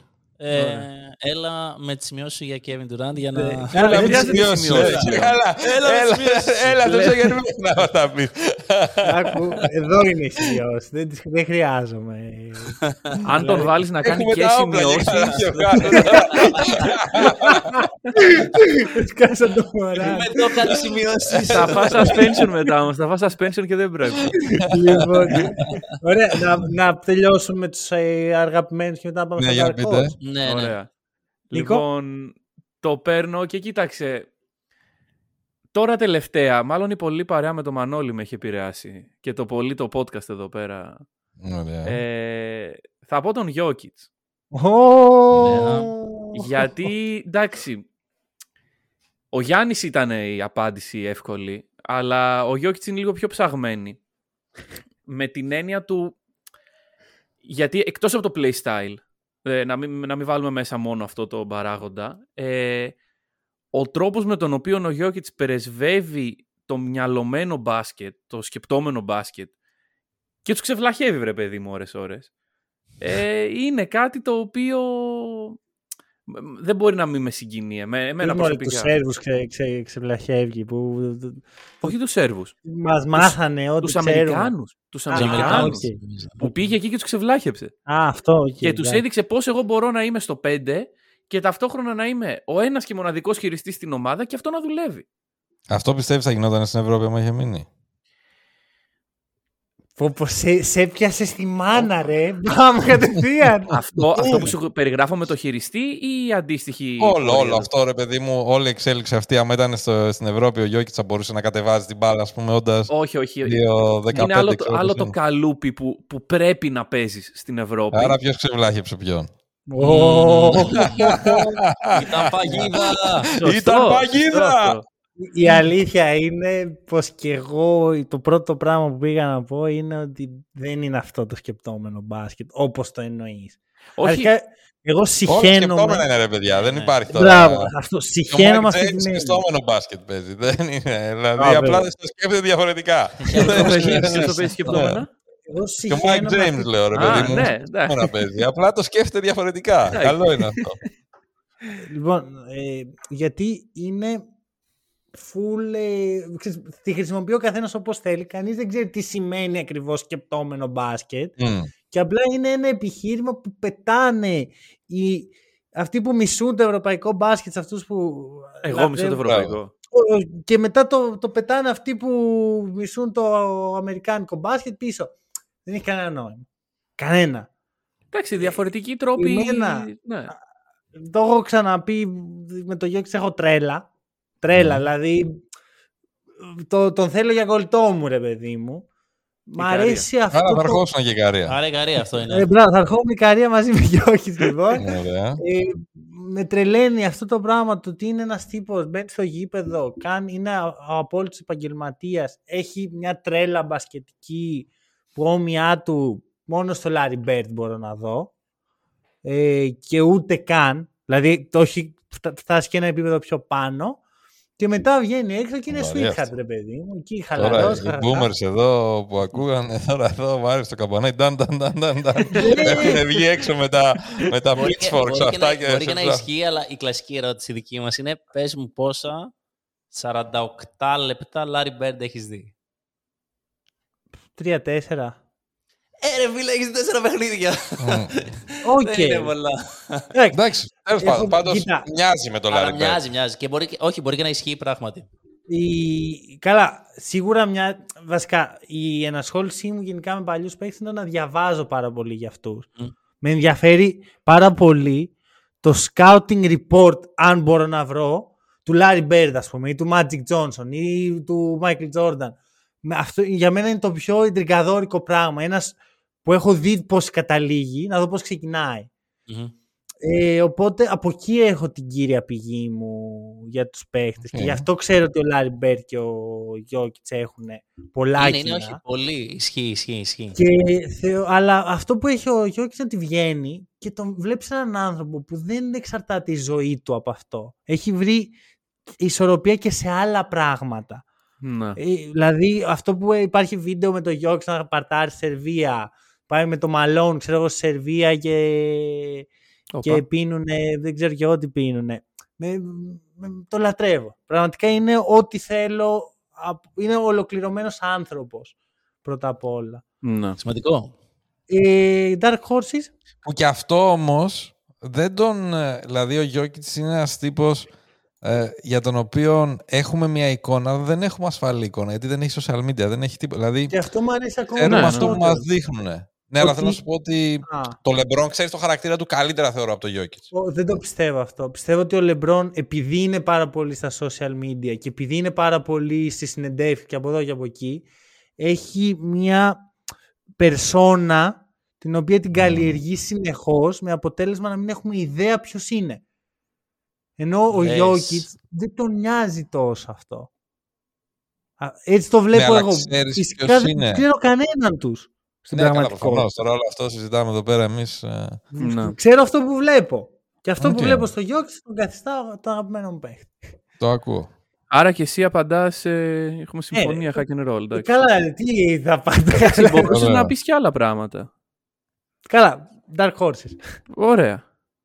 Dark Horses. Ε, Το Dark Horse πώς το ορίζουμε, Πώς το Ντόμ; ορίζουμε, ναι. Ότι δεν είναι πάρα πολύ γνωστό. Δηλαδή δεν είναι ε, απάντηση που θα δώσουν πολλοί άνθρωποι. Οκ, Και άρα δεν δεν είναι ο είναι- Γιώκητ Dark Horse, ας πούμε. Δηλαδή, είναι ο- Όχι, ρε, εσύ, ποιος Ναι, είναι. Ναι, οκ. Όχι, με την έννοια ότι δεν Όχι, είναι αυτό. μόνο αντιεμπορικός, δεν είναι και πολύ καλός παίχτης. Δηλαδή ο Καουάι είναι full αντιεμπορικός. Αλλά μόνο και μόνο για το πόσο καλός είναι στο γήπεδο και τα Ναι, επιτέγματά δεν του, προφανώς. ε, θα Μμμ. τον... υπάρχουν άνθρωποι που τον λατρεύουν. Γνώρισα πρόσφατα έναν. Ναι. Ωραία. Άρα ο Καγουάι είναι Dark Horse, μπορούμε Όχι, να τον δεν βάλουμε. είναι. δεν, Α, δεν, δεν δεν είναι. θεωρείται. Είναι πολύ καλός για Dark Horse, ας πούμε. Λοιπόν, σου δίνω χρόνο γιατί είσαι. Μπράβο, ναι, γιατί δεν το με- είχα βρει, αλλά ναι. Ωραία. Ποιος ήτανε; Όχι, δεν θα είναι αυτό που έχεις μάλλον. βρει. Ε, Ποιος θα θα έλεγα το ήταν; Μπανκέρο, ας πούμε. Α, Μετράει. Δεν μετράει ο Πανκέρο, Νομι- λέτε. νομίζω μετράει. Μετράει, Νομίζω- μετράει. Μετράει, Μετράει. δηλαδή ήταν μεταξύ Μπανκέρο και Fox. Αλλά τώρα ο Fox πάει για Ο Fox Ολυμπία. νομίζω το δεν Ο παιδί. Fox, ο Fox, και ο Fox μετράει. Α, μετράει. Ωραία. Άρα είδες, εγώ τα βρήκα. Θα τα πω μετά. Θα κάνω. Βασικά κάτσε. Αυτά τα πάω τώρα. Ναι. Ε, Μπανκέρο, παιδιά, πολύ μεγάλη αγάπη. Πολύ μεγάλη αγάπη, παρότι Duke. Ε, νομίζω ότι θα είναι όσο περνάνε τα χρόνια και δεν ξέρω, θα είναι λίγο βαρύ αυτό που θα πω, αλλά ελπίζω ότι δεν θα πάει ο Μπανιαμά εκεί. Ε, γιατί θέλω να τον δω να παίρνει full τα φώτα πάνω mm. τον Μπανκέρο. Mm. Πιστεύω ότι θα ανέβει πάρα πολύ. Αν και προφανώς για τους Magic θα είναι καλύτερο να πάει ο Μπανιαμά. Θα ε, δύο. Ε, και θα είναι και τους δύο, ναι, προφανώς. Ε, Νίκο, ξέρεις τι έρχεται, έτσι. Τι; Ε... Και να χαμογελάω έτσι για Μπανκέρο. Α, εντάξει, προφανώς. το ξέρουμε ήδη. Το καταλάβετε. Αν θα είναι αυτός. Τι, κάτσε. άμα, άμα φτιάξουμε λίγο το σουτ, πάμε για τρέλες, παιδιά, θα πω. Δεν λες λες λέξεις, ενώ έχεις, έχουμε εκθιάσει για τις επιλογές των λέξεων σου. Ναι. Όχι, εγώ, εγώ το πιάσα πάντως. Δεν ξέρω αν ο κόσμο. Ναι, αλλά αφήνει Πάμε για τρέλες. Μ' αρέσει πάρα πολύ αυτό. Μ' αρέσει πάρα πολύ αυτό. Τι θα γίνει δηλαδή, θα γίνει top 5, θα γίνει top 10. Τι θα γίνει. είναι top 10, ναι. Top 10, ωραία, ήθελα να ακούσω ε, κάτι. Και ο Fox είναι παίκτης που τον ακολουθώ από το κολέγιο εδώ και χρόνια. Απόλαυση. Είναι full, δηλαδή, απόλαυση, ξέρεις το μπάσκετ που παιζει Ε, παρότι δεν έχει τόσο το shoot, το οποίο συνήθως μου αρέσουν οι παίκτες που έχουν shoot, αλλά έχει αυτή την ταχύτητα, έχει αυτό το, ε, το αθλητικό στοιχείο που μου αρέσει πάρα πολύ. Ε, και δεν είναι θέμα λογικής εκεί, είναι περισσότερο αγάπης. Οπότε γι' αυτό. Εντάξει, στην τελική, ό,τι ναι. θέλετε, λέτε. Δεν... Λατρεμένο Σακραμέντο. Θα πω αυτό και θα συνεχίσει ο Ντόμ. Λατρεμένο Σακραμέντο, φέτος είναι η χρονιά. Φέτος είναι η χρονιά. Κούπα. ναι, όχι, εδώ το έχουμε πάει σε άλλο επίπεδο. ξέρετε, στους speaker Boba τους έφυσα ότι οι Kings είναι contenders. Είναι contenders, ναι. Όχι, εντάξει, όχι τι είναι. Ότι θα μπορούσαν να γίνουν. Τώρα, δεύτερη. Θα μπορούσαν να γίνουν στο μέλλον. Αυτή ήταν η ιδέα μου. Πω, πω, έχει Καλά, στο μέλλον όλα γίνονται, ρε φίλε. Έχει ενδιαφέρον τώρα... το πώς. Ε, όχι, θα ήθελα να ακούσω πώς θα έχτιζε. Δηλαδή, ποια είναι τα επόμενα βήματα αυτής της ομάδας στο Γραμμέντο για να. Εντάξει, είναι ένα και μεγάλο. Να βρουν τρόπο να κλέψουν τον Τζάνε Τζάξον Τζούνιορ από το Memphis. Ρε εσύ, δεν το δώσει το Memphis. Εντάξει, άμα παγάγουν τη γυναίκα του διοκτήτη μπορεί, ξέρω κάτι τέτοιο. Το έχω σκεφτεί πολύ Πρέπει, χρειάζομαι χρόνο για να το αναλύσω και είναι κρίμα. Κράτα, κράτα. Durant. Δύο, καλά, έχω κρατήσει πολλά να ξέρεις. Ωραία, έχω κρατήσει ωραία, πολλά να ξέρεις. Λοιπόν, Dark Horse. Έχω δύο ονόματα κι εγώ που σκέφτηκα, γιατί δεν ήμουν σίγουρος αν ο ένας ε, περνάει. περνάει, αλλά έτσι όπως το λέτε περνάει. Ο ένας που έχω αδυναμία είναι ο Μαρκέλ Φούλτς. Πνίγηκε ο Μανώλης. Μα το Μανώλη το χάσαμε. ναι, ναι, ναι. Έλα ρε. Δεν θα αναλύω. Ε,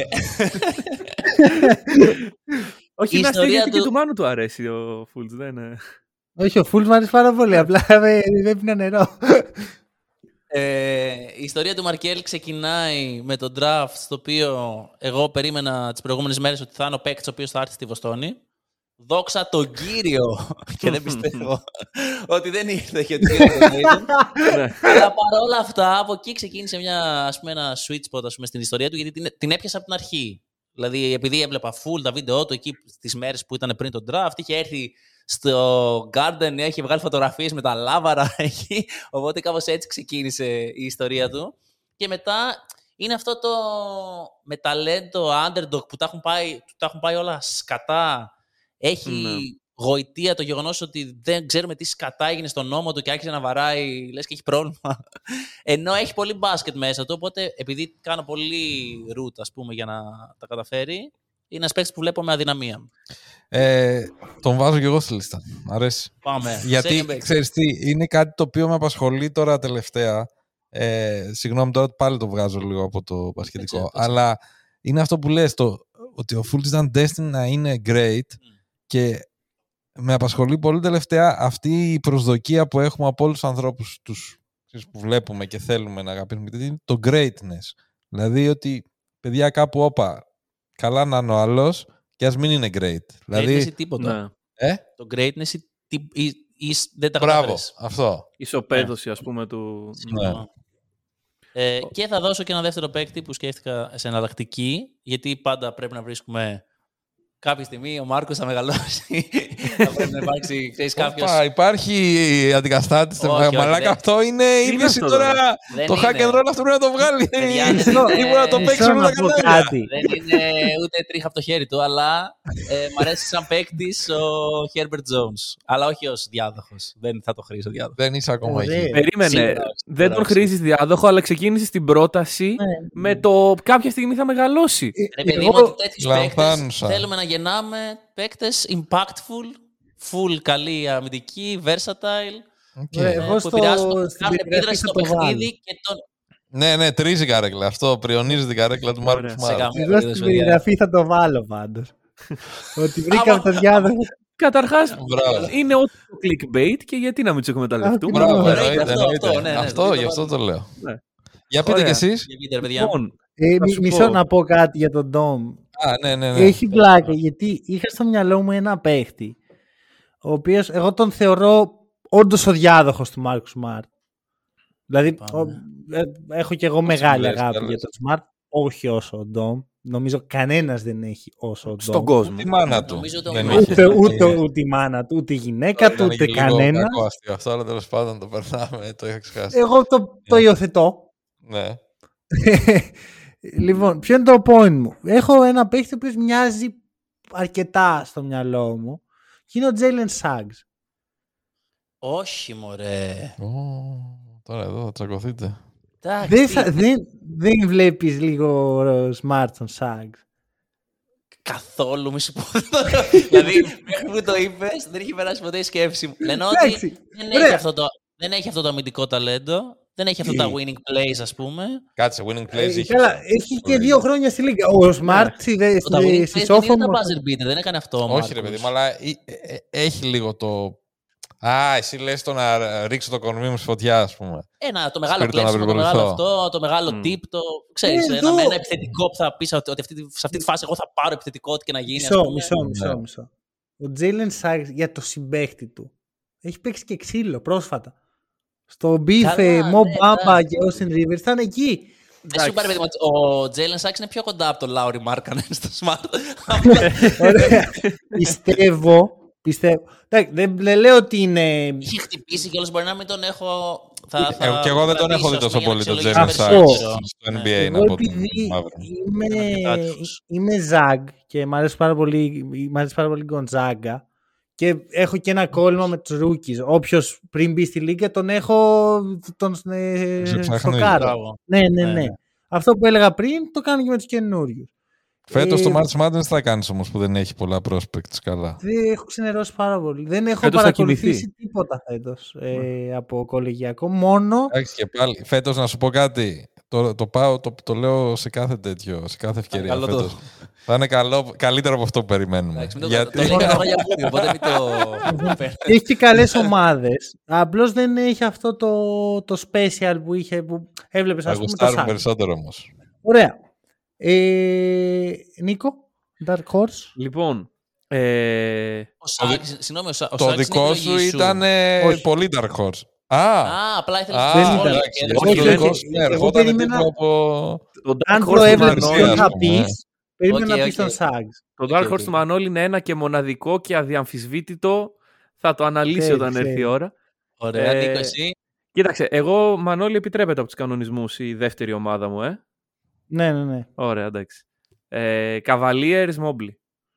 Οκ. Γιατί, Καλό, εντάξει, Καλό, Τον- καλό. Σκέφτηκα, σκέφτηκα. είναι μιας και πιάσαμε δηλαδή και από το Μάνο ο οποίος το πιάσε έτσι στην πιο νέα γενιά φάση Για ε, μένα νομίζω ότι υπάρχει πολύ μέλλον εκεί και το Dark Dark Horse πάρα πολύ dark είναι ο Μακόνελ Α, ναι, ρε. ναι. Ω, γιατί, καλό, γιατί μου αρέσει καλό. πάρα πολύ Αρέσει, αυτός ο Μ' αρέσει, παίκτης μ' αρέσει πολύ. Ε, Μιλάμε για ψύχωση, ε. ναι, ναι, ναι. ψύχωση. ναι. Έχω ακούσει για τον Μακόνελ και έχουμε και ένα, ένα φίλο μας το οποίος είναι το κρυφό μέλος του Hack and Roll. Μμμ. Αρνούμαστε οκ. να πούμε το όνομά του μέχρι να βγει στο μικρόφωνο. ναι και δεν το Οκ. Ναι. Ε, ο οποίος έχει και αυτός την ίδια ψύχωση. Ναι, και υπάρχει τώρα μάχη στο Εντάξει, το fantasy. TJ McConnell τώρα. Μάχη στο παρέα, fantasy για το δύο ποιος θα πρωτοντραφτάρει τον TJ McConnell και Μμμ. να υπάρχουν Σαν απειλές. αυτές. Πόσες, πόσοι είστε στο fantasy αυτό; Όχι Το φέτος. είκοσι. Όχι φέτος, όχι φέτος, ε, Πρόπερση, ας πούμε. Ναι, Όχι, πόσοι- όχι. Α, α, και αυτό το. Ναι, ναι, ναι. Όχι, πρόπερση ρε, γινόταν η σφαγή. Του λέγε ψέματα του άλλου, του λέγε κακός πέτατον για να τον Ρε, πάρει αυτός. Απειλές, εδώ μιλάμε, ανταλλάσσαμε πράγματα. Το- Λέω να σε κεράσω κάτι, πέτα τον το Μακόνελ επιτέλους να τον πάρω εγώ να τον Αυτό. σηκώσω. Λοιπόν, ε, να πω και εγώ, θα προσπαθήσω να μην μακρηγορήσω. Εντάξει, μπορούσα, ούτως ή άλλως σε αυτή Ε, την πλατφόρμα τα έχουμε πει πολλές φορές αυτό το ναι, ναι, παίκτη. ναι, αυτό. Α, είναι κρίμα. Εντάξει, απλώς, ε, κα- θα το πω, έρχονται και νέοι ακροατές αυτή τη στιγμή που μας ακούνε. Εντάξει. Καλώς Να τα πεις ήρθατε. και σε εμάς, ναι. Ναι. Θα πρέ- Και θέλω να το ακούσουν και οι Shake and Bake. Είναι σημαντικό για εμένα η άποψη που έχουν για αυτό το παίχτη. Only France. Franz Wagner. Ναι, ναι. Έχω. Δηλαδή, έχω ψη... Βασικά, είναι ο Σ' δεύτερος αρέσει το αγαπημένος μου Orlando, παίκτη. Ναι, Σ' σαν αρέσει το Ορλάντο Orlando. πολύ, ε. Ας, πάμε, ας πούμε και Ε, αυτό. το λατρεύω. Μπράβο. Το λατρεύω και μου αρέσει πολύ που και οι δύο είχατε επιλογή από το Ορλάντο. Ε, αυτό σκεφτόμουν. Όλοι «Α, είμαστε. Orlando fans. Ναι. Μεγάλο, μεγάλο Orlando. Έχω ψύχωση και ο λόγος είναι αυτό το παιδί, ο Franz Wagner, ο οποίος έχει το εξής. Έχω κάτσει και έχω φιλοσοφήσει για ποιο λόγο μου αρέσει ο Franz Wagner. Τι έχει ρε παιδιά αυτός ο παίχτης και μου έχει κάνει. Έχετε γνωρίσει ποτέ έναν άνθρωπο ο οποίος είναι πάρα πολύ καλός σε κάτι, είναι skillful. Ε, α, έχει τρομακτική αυτοπεποίθηση σε αυτό, η οποία πηγάζει από μέσα του. Δεν είναι ότι το βλέπεις, ε, ότι στο λέει, α- αλλά το βλέπεις. Βλέπεις τον τρόπο που κινείται, τον τρόπο που κάνει αυτό που κάνει, οτιδήποτε. Στη δουλειά σας, στο, στην παρέα σας. Και είναι πάρα πολύ μετριόφρον, σε βαθμό που δεν καταλαβαίνει πόσο καλός είναι. Για μένα αυτό είναι ο Φραντς Βάγνερ Μμμ. και αυτό το χαρακτηριστικό το βλέπω από τους ανθρώπους που προσεγγίζω στη ζωή μου. Είναι από τα πιο ελκυστικά χαρακτηριστικά που μπορώ να βρω σε άνθρωπο. Το λατρεύω πραγματικά γιατί συνδυάζει Το δύο να έχεις πράγματα- full ταλέντο, αλλά όχι να... full. Δεν είναι ο Μάικλ Τζόρνταν. Είναι πάρα πολύ να- καλός. εντάξει, να, να είσαι πάρα πολύ καλός και να... Και να είσαι ταπεινός. ταπεινός. Ο Δημήτρης συγγνώμη- Διαμαντίδης δηλαδή. ρε παιδί μου. Καλά, Μιτσά. Αλλά, ναι, μπράβο, μπράβο, μπράβο. Συγχρόνως να έχει και την αυτοπεποίθηση την ώρα που το κάνεις. Το έχει και ο Γιώκητς Ναι. λίγο αυτό. Απλώς ο Γιώκητς έχει κατανόηση του πόσο καλός είναι. Πιστεύω κάποια Ναι. στιγμή και ο Franz θα φτάσει σε αυτό το σημείο. Εγώ πιστεύω ότι υπάρχει ένα σύμπαν που μπορεί να είναι και το δικό μας που ο Franz είναι μελλοντικός MVP. Εντάξει. Τώρα, Έχει τώρα πέσει έχει- πάνω στο πολλά. μπανκέρο, οπότε δεν θα γίνει. μετά από αρκετή ώρα από podcast. αυτό, ε, αυτό έλεγα πριν. επιτρέπεται. στον Νίκο. Πιστεύω ότι δύσκολα ο Έχει πέσει Μπανκέρο. πάνω στο μπανκέρο. Πιστεύω ότι δύσκολα ο Μπανκέρο θα είναι το Ω. νούμερο ένα. Πω, πω, πω, πω, πω. Πάντως, πιστεύω- το ερώτημα είναι για το νούμερο 1 του Ορλάντο το MVP. Βασικά, Στον να σου το πω αλλιώς, Βάγνερ. Είμαστε, μπορεί- δεν το είμαστε στο βλέπουμε σύμπαν που τίποτα. θα πάρει πρωτάθλημα το Ορλάντο, σίγουρα. Οπότε Μπο- βγάζει Παίζουν και δύο MVP. σενάρια για μένα. Καλά, είναι το, το Όχι πρωτάθλημα. Finals δύο-τρία- MVP, MVP σεζόν. Θα σου Ναι, πω. οκ. Πιστεύω ότι όντως ο Banchero έχει πιο πολλές πιθανότητες να γίνει MVP. Πιστεύω Μμμ. όμως ότι ο Wagner με τον τρόπο που παίζει θα είναι πιο impactful στην ομάδα. Γιατί κάνει τα πάντα. Είναι πιο γλυκό το MVP. Αν, πα- όχι, μπορεί να μην πάρει ποτέ MVP και πάλι να είναι πιο impact- impactful. Είμαστε σε αυτή τη φάση του μπάσκετ που παίχτες οι οποίοι δεν θα βάλουν ποτέ 30 πόντους μέσα όρο μπορεί να είναι οι καλύτεροι παίχτες στην ομάδα τους. Ε, full αγαπάω. Πιστεύω πιο impactful ο Banchero. Κι εγώ. Οκ. Οκ, οκ. Ωραία. Ε, guest choice. Τι είναι Παρακαλούμε. αυτό; Για, για πάμε. Όχι, guest choice διαλέγετε εσείς τώρα. Διαλέγουμε ερώτηση. Ό,τι Μας- θέλετε. Ό,τι διαλέγετε. θέλετε. Θέλετε να μιλήσετε για ό,τι θέλετε. Ωραία. Για μαγειρική. Συνταγές μαγειρικής. Πάμε. Θα σου πω για μαγειρική. Ό,τι θέλετε, πείτε μας. Έχουμε Μάγειρα. March Madness. Καλά, έχουμε μάγειρα. Θέλω να μου πείτε την τετράδα που θα φτάσει τελικούς Ανατολής και τελικούς Δύσης. Οκ. Ωραία. Χαλαρό. Εντάξει. Εύκολα. Ε, Ας ξεκινήσουμε από εκεί. Θα το πάρεις; Ε, μ, να το πάρω. Για πάμε. Ωραία. Ε, τετράδα. Nuggets, Ωραία. Celtics Bucks. Εντάξει, Εύκολα. αυτό- αυτό το εύκολα, λέω. εύκολα. Εκεί το άλλο είναι το θέμα τώρα. Εδώ γιατί- αυτό, αυτό. Κοίτα, με τρώει πολύ να πω Σακραμέντο. Δεν θα το πω. Δεν, δεν μπορώ, δεν μου πάει, δεν, φοβάμαι, φοβάμαι. Κολώνω. Ε, σκέφτομαι λίγο και το seeding. Μμμ. Golden State Warriors. Ωραία. Ωραία. Πριν πεις Νίκο, ποιος περνάει το ζευγάρι Ανατολής; Α, πάνε να εκμεύσουν πρωταθλητή. Α, μάλιστα. Ωραία. Μ' αρέσει που το πήγε εκεί στα δύσκολα. Εδώ, εδώ είναι λίγο ζόρι. Γι' αυτό είπα εύκολη τετράδα. Τι έτσι θα έκλαινε. Κοίτα, συνήθως να ξέρεις η τακτική μου είναι να είμαι μετριόφρον με τους Celtics. Ότι Αλλά- δεν εντάξει. αλλάς φέτος φέτος, Πάμε. θα το πω, θα το πάρω πάνω μου. Μπράβο. Οι Celtics είναι πρωταθλητές. Ωραία. Και θα κερδίσουν ποιον στο τελικό; Τους Nuggets. Οι Nuggets Nuggets. είναι το lock μου και να είμαι ειλικρινής. Αν έπρεπε να βάλω λεφτά, θα τα βάζω στου Nuggets. Και για καλύτερη απόδοση εννοείς; Όχι. Α, ότι Αν με είχαν την όλη ψηλή την ίδια λογική- απόδοση. Έχω, Δεν σε δεν τρομάζει ξέρω, καθόλου δηλαδή ο Γιώκητς εκεί και το αμυντικό κομμάτι στα playoff; Πιστεύω ότι φέτος είναι η χρονιά που θα περάσουμε αυτό το εμπόδιο. Εμείς οι φαν. Όχι, ρε, που θα, Α. σαν κοινωνία ότι θα πούμε ότι Α. εκεί δεν έχουμε ούτε αυτό να πούμε για το Γιώργη. Ωραία, εντάξει. Έτσι το, έτσι το έχω δει. Αλλά είναι full ε, όνειρο. Δεν, δεν το στηρίζω κάπου γιατί δεν το έχω δει να γίνεται. Μμμ. Okay. Εντάξει, πριν Ε, να γίνει. Δηλαδή, οτιδήποτε έχει γίνει, πριν δεν είχε γίνει. ναι, αυτό. Α, ε, αυτό έτσι το σκέφτομαι. Απίστευτα πράγματα. Για πες, Νίκο. Κοίταξε. Ε, εντάξει, Υπάρχουν κάποια Ανατολή- πράγματα βέβαια, που έχουν γίνει και έχουν ξαναγίνει. Θεωρητικά. Ναι, αλλά Όπως- μπορεί να έχουν ξαναγίνει. Δεν ξέρω. Κάποια στιγμή έγιναν την πρώτη φορά. Οκ, σωστό. Ωραία. Λοιπόν, μετά από αυτό το πολύ φιλοσοφικό θέμα. Κοίταξε. Ανατολή τα πράγματα είναι εύκολα. Οι Sixers δεν θα βγούνε σε αυτό τον ωραίο τελικό περιφέρειας. Συγγνώμη. ε, οι Cavaliers όσο και να το θέλω δεν νομίζω να βγουν, οπότε αυτό είναι το ζευγάρι. Ωραία. Ε, εντάξει, μπορεί να υπάρξει και καμιά έκπληξη, αλλά δύσκολα. Τώρα λέμε πάντα τραυματισμοί, το ένα το άλλο. Αν όλα είναι καλά, αυτοί είναι οι δύο από την Ανατολή. αν, αν ένας από τους δύο είναι να μην βγει, ποιος θα είναι. Πιστεύεις; Δηλαδή, αν κάποιος από τους Celtics ή τους Bucks Ποιος είναι θα να μην χάσει τον φτάσουν τελικό; εκεί. Χωρίς να κοιτάξω καθόλου για seeding για να σου πω ποιος θα παίξει με ποιον. Ποιος θα παίξει με τους Cavaliers δηλαδή. Ε, θα πω οι Celtics. Δηλαδή, Ναι. δεν τους βλέπω τους Bucks να, να Ε, Εγώ σταματάνε. να σου πω την αλήθεια βλέπω πιο πολύ τους Cavaliers να αποκλείουν παρά τον Doc Rivers. Καλά, ναι, όχι. Αυτό σου λέω. Ότι Ποιος θα την ποιος θα κάνει, πέσει ας με τους πούμε, να Cavaliers κάτσουν να έκανε- για να Α, μπορεί αποκλείσουν οι αποκλείσει. Cavaliers. Ω, Ναι, ναι, ναι. ναι, οκ, ναι. οκ. Αυτό Ε, είπα. μπράβο. Απλά, να σου πω κάτι, και εγώ συμφωνώ. Δηλαδή, βασικά είναι νομίζω καθαρά το match-up, εγώ νομίζω. Δηλαδή ότι Μμμ. αν οι Bucks, οι Bucks ας πούμε θεωρώ ότι μα- με τους Cavs δεν θα έχουν κανένα θέμα. Ναι. Με τους Sixers θα ε, έχουν. Με τους Sixers μπορεί να έχουν. Μπορεί να Με κάνει τον δεξιά. Doc Rivers. Ε, εντάξει μωρέ, εντάξει, τον Doc Rivers τώρα, οκ. Καταλαβαίνω όλο το narrative γύρω από τον Doc Rivers και όντως έχει κάνει και αυτός πολλές γκέλες, δεν λέω. Μισό. Ε, Κάποια πράγματα είναι narrative και κάποια πράγματα είναι η αλήθεια που έχουμε δει όλοι με τα μάτια μας. Σύμπτωση Κάποια στιγμή- επαναλαμβανόμενη.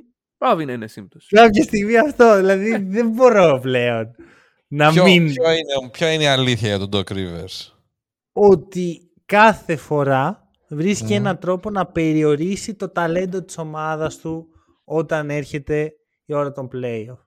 Βρίσκει νέους τρόπους κάθε φορά. Ναι, είναι πολύ δημιουργικός. Δηλαδή είναι καταπληκτικό ότι πόσο περιορίζει τους ίδιους τους παίχτες. Άκουγα Και- σήμερα το, το mismatch, συγγνώμη που σε διακόπτω, που έλεγε, ε, είχε ένας φαν, το, δεν θυμάμαι ποιος είναι γάμο, το που είναι Sixers από το Ringer, ε, ο Φένεσε είναι, δεν θυμάμαι, κάποιος είναι, που έλεγε ότι τέλος πάντων για κάθε, Ryan. μπορεί, δεν θυμάμαι τέλος πάντων κάποιος είναι, ε, ότι για κάθε παίκτη βασικό που βγάζεις από το rotation του Doc Rivers γίνεται 8% καλύτερος προπονητής. Γιατί είναι αυτό που λέει τώρα ο Μάνος, ότι όταν τους έχει όλους, Ναι. ότι όταν, όσο λιγότερα υλικά έχει, τόσο καλύτερος προπονητής είναι. Ναι, ναι. Καταπληκτικό αυτό, μου άρεσε πάρα Ναι. πολύ. Καταπληκτικό. Σωστό. Λοιπόν, οκ, Τέλος πάντων, οκ. Έχισε. λέγαμε ότι. Ωραία, άρα έστω ότι η Ανατολή είναι Celtics που- και Bucks. ωραία. Για να, ναι. Τώρα στη Δύση, οι Nuggets, το σίγουρο. Ε, Το σίγουρο, ε. Δεν έχετε... σίγουρο. το σίγουρο, ρε. Τώρα εντάξει, πρέπει να... Για μένα Ρε παιδί αυτή μου, το τη 4 στιγμή... μπορεί να είναι το Phoenix. Δεν είναι... Το 4... Να σου πω κάτι. Υπάρχει περίπτωση. Μπαίνουν οι Lakers και είναι πίσω ο LeBron και ο AD και όλοι. Υπάρχει περίπτωση να αποκλειστούν στο 1-8. Οι Και αν πεις, Nuggets. Περίπτωση υπάρχει, ρε παιδί, μου, αλλά κατάλαβες. Α, Κοίταξε, όχι, μην το είναι ξέρετε. σιγά. Περίμενε, εγώ είμαι Μας Lakers. αγώνει ως φίλης Περίμενε. τους Nuggets. Εγώ Μπορεί να είμαι μην το Lakers. ξέρετε, ο Νίκος είναι Lakers. Ε, Ωραία. Γι' αυτό το λέω. στην καρδιά μου μέσα φυσικά και πάντα υπάρχει περίπτωση. Ναι, ρε παιδί, μου, Ναι, αλλά. ρε παιδί μου. ναι, Σε αυτόν τον ε, πλανήτη είναι όχι. ένα- δεν- Όχι, λες, με τίποτα. Κοίταξε, Εγώ δεν λέω με τίποτα. Το με, το με τίποτα όχι. Και το απλά να αποκλείσουν, απλά να περάσουν δεύτερο γύρο οι Lakers, το ακούω. Ε, οι Nuggets είναι το χειρότερο σενάριο για αυτούς πιστεύω. Δηλαδή, αν κάπως ε, ευλογηθούμε και πέσουμε πάνω στους ε, Grizzlies, όπως είναι τώρα η κατάσταση, είναι ε, ιδανικό. Άμα. Ε, Μμ. Οκ. Να- Να πω ένα μικρό πράγμα, πολύ πεις. σύντομα. Ε, πιστεύω ότι αυτό που υποτιμάτε, πα- όχι εσείς, υποτιμάτε γενικά, με αλφαγιώτα. ε, ναι, Μμ. Mm. στους Μαζί σου Nuggets. αυτό που θα πεις. Πιστεύω. Ποιο, ποιο; Με αυτό που θα πεις πιστεύω θα στα... είμαι πολύ Ωραία, έτοιμος να συμφωνήσω είναι full. το chemistry Cliffhanger. που έχουν σαν ομάδα, η Ναι. συνέχεια και, και τα χρόνια. Οι Δηλαδή, αυτό Celtics που- μιλάνε τώρα. Αυτοί ξέρεις, Ε, ναι ρε, Ακριβώς, χτίζουνε ακριβώς. το είναι, έχουν. Μπράβο! αυτό, αυτό, Νίκο, είναι τα Ήμουν σίγουρος κατάλοιπα. θα πούμε το ίδιο, ήμουν σίγουρος. για, να, για να μιλήσουμε ανοιχτά, αυτά είναι τα κατάλοιπα των Celtics και του Παναθηναϊκού του Ζέλικου. αυτά Ε, είναι. Αυτές ήταν ομάδες. Μόλις είπες Το δύο chemistry, η καταπληκτικές ομάδα, ομάδες. η καρδιά Συνέχεια, και όχι τέτοια. όλα. καρδιά, η συνέχεια, χημεία, παίζουν μαζί τόσα χρόνια. Παιδιά, Ναι, για ναι, μένα εντάξει, αυτό ναι. είναι. Μα, συγγνώμη, οι, οι Μπράβο, δύο μάνα. ομάδες που συμφωνούμε όλοι ότι είναι βαρβάτι contenders δεν είναι οι Celtics και οι Bucks. Ναι. Από Ανατολή, ναι. Θεωρείτε ότι Και τώρα οι θα Suns έρθουν είναι οι πιο Suns, contenders. μπα, πήραν Αλλά τον Durant εντάξει, στη βέβαια, μέση της χρονιάς. Ισχύει, ρε Άντε, παιδί μου, γεια ότι και το αν- πήραμε Αν οι αέρα. άλλοι πάνε οι πέντε καλύτεροι μαζί, ισχύει ότι παρακάμπτουν κάποια από τα στάδια. αλλά ή πιστεύω πολύ αντίθετα, και εγώ στη... ή αντίθετα ομάδες με συνέχεια. πολύ καλή χημεία και πολύ καλή συνέχεια είναι η Heat, ας πούμε. Ναι, και Πολύ εγώ ωραία. τους Ισχύει, ναι. φοβάμαι τους Heat, Ε, ας και πούμε. κάνουν, δηλαδή, Ναι. Ναι. Ε, Δηλαδή δεν και του ο- βλέπεις όμως για το περσινό πρωτάθλημα. ήταν Δεν, δεν είναι ατσίβ. αυτό που. Δεν είναι ο παράγοντας. Ένα καλάθι μακριά φτάσανε όμως. Ρε, Ναι. ένα καλάθι μακριά με ομάδα που δεν ήταν ένα, ένα καλάθι μακριά. Ναι. Σαν ρόστερ. Ναι, Εντάξει, ναι, δεν μπορεί ναι. να, δεν- η χημεία δεν, είναι, δεν μπορεί να κάνει τα πάντα. δηλαδή, άμα οι άλλοι έχουν τον Durant, έχουν τον Durant. αλλά, αλλά είναι ένα του, ισχύει. Ωραία. Και Αυτό, έχουμε οπότε- Denver με Νίκο. Με Suns. Θα πω. Με Suns. Ναι. Τώρα. Τους Warriors έχουμε λίγο ξεχασμένους, ε. Όχι. Και αν είναι έτσι όπως είναι. Καταρχάς ο Μάνος δεν είπε Warriors. Για σένα το λέω. Για μένα.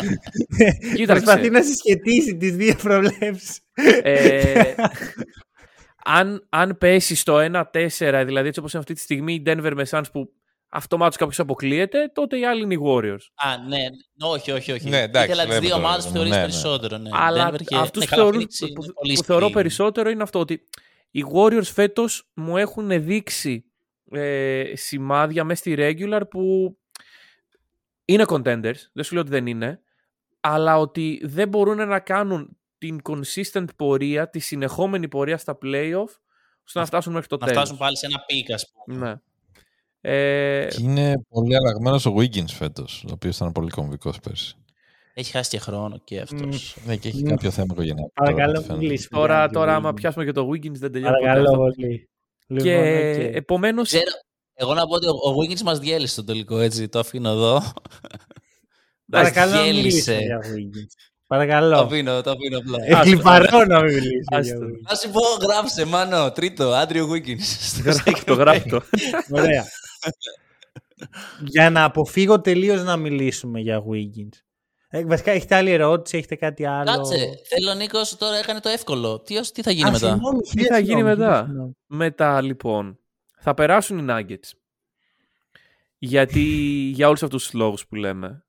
Και γιατί δεν θεωρώ ότι αυτοί σαν, με την μικρορετσινιά που τους έχει μείνει από πέρυσι μπορούν να φτάσουν τελικούς και να είναι όλα καλά. Θα περάσουν από τη Ωραία. μία οι Nuggets. Και από την άλλη θα δούμε μια πολύ ωραία σειρά. Το με, χτίζεις για να, για να με πολύ ωραίο μπάσκετ και ο καλύτερος θα κερδίσει. Δεν ξέρω ρε φίλε, δεν ξέρω πραγματικά. Τι να πω, δεν... Δώσε Θα πω. έναν, γιατί πρέπει Θα, να θα πεις και δώσω το τελικό. Bucks. Θα δώσω Ωραία, Bucks και που είναι και η τελικό. αρχική μου πρόβλεψη. Αυτό. Και το σηκώσει ο Γιάννης. Εδώ σηκώσει ο Γιάννης, οκ. Ωραία. Εγώ έχω μια φ- άλλη, αλλά αν θέλετε να πεις Όχι, όχι, όχι, δώστε. Σχετικά με- Ωραία. Ε, 2016 ξεκινήσαμε εμείς σε Gamebank, 2023 τώρα, 7 Ναι. χρόνια. Θέλω να μου πείτε πώς βλέπετε το hack and roll στην επταετία του.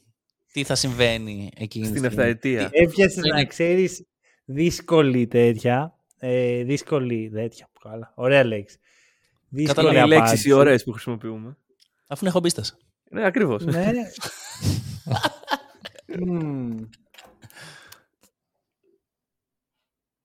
Μμμ. Σιγή. Δεν μπορώ να σου απαντήσω γιατί το καλοκαίρι στο hack and roll θα υπάρξουν αλλαγές. Μμ. Οκ, Δεν θα το ξέρουμε. Οκ, θα το αφήσω βγάλαμε εκεί. λαβράκι. Βγάλατε, Βγάλατε- βγάλατε ένα λαβράκι εδώ. Τέλεια. Ναι. Ε, Μόνο αυτό γι' μου αυτό. αρκεί. Μόνο αυτό μου αρκεί. Θα, θα, υπάρξουν, θα υπάρξει συνέχεια. Το- Off την είδηση season. τι- τι βγάζετε; Τι, τι, Ναι, τι- ναι, παρακαλούμε. Ναι, ναι. Off season λέω, στην off season θα γίνουν, οι- ναι, θα ναι, γίνουν οι πα- αλλαγές. πάντα Ναι. εκεί γίνονται οι καλές Ε, ναι, εκκινήσεις. ναι, ναι. Εκεί χτίζονται οι ομάδες. Στο trade ναι. deadline δεν έγινε, γιατί εντάξει. Σωστό. Όλοι ξέρουμε ότι στο trade deadline γίνονται οι δευτερότριτες κινήσεις.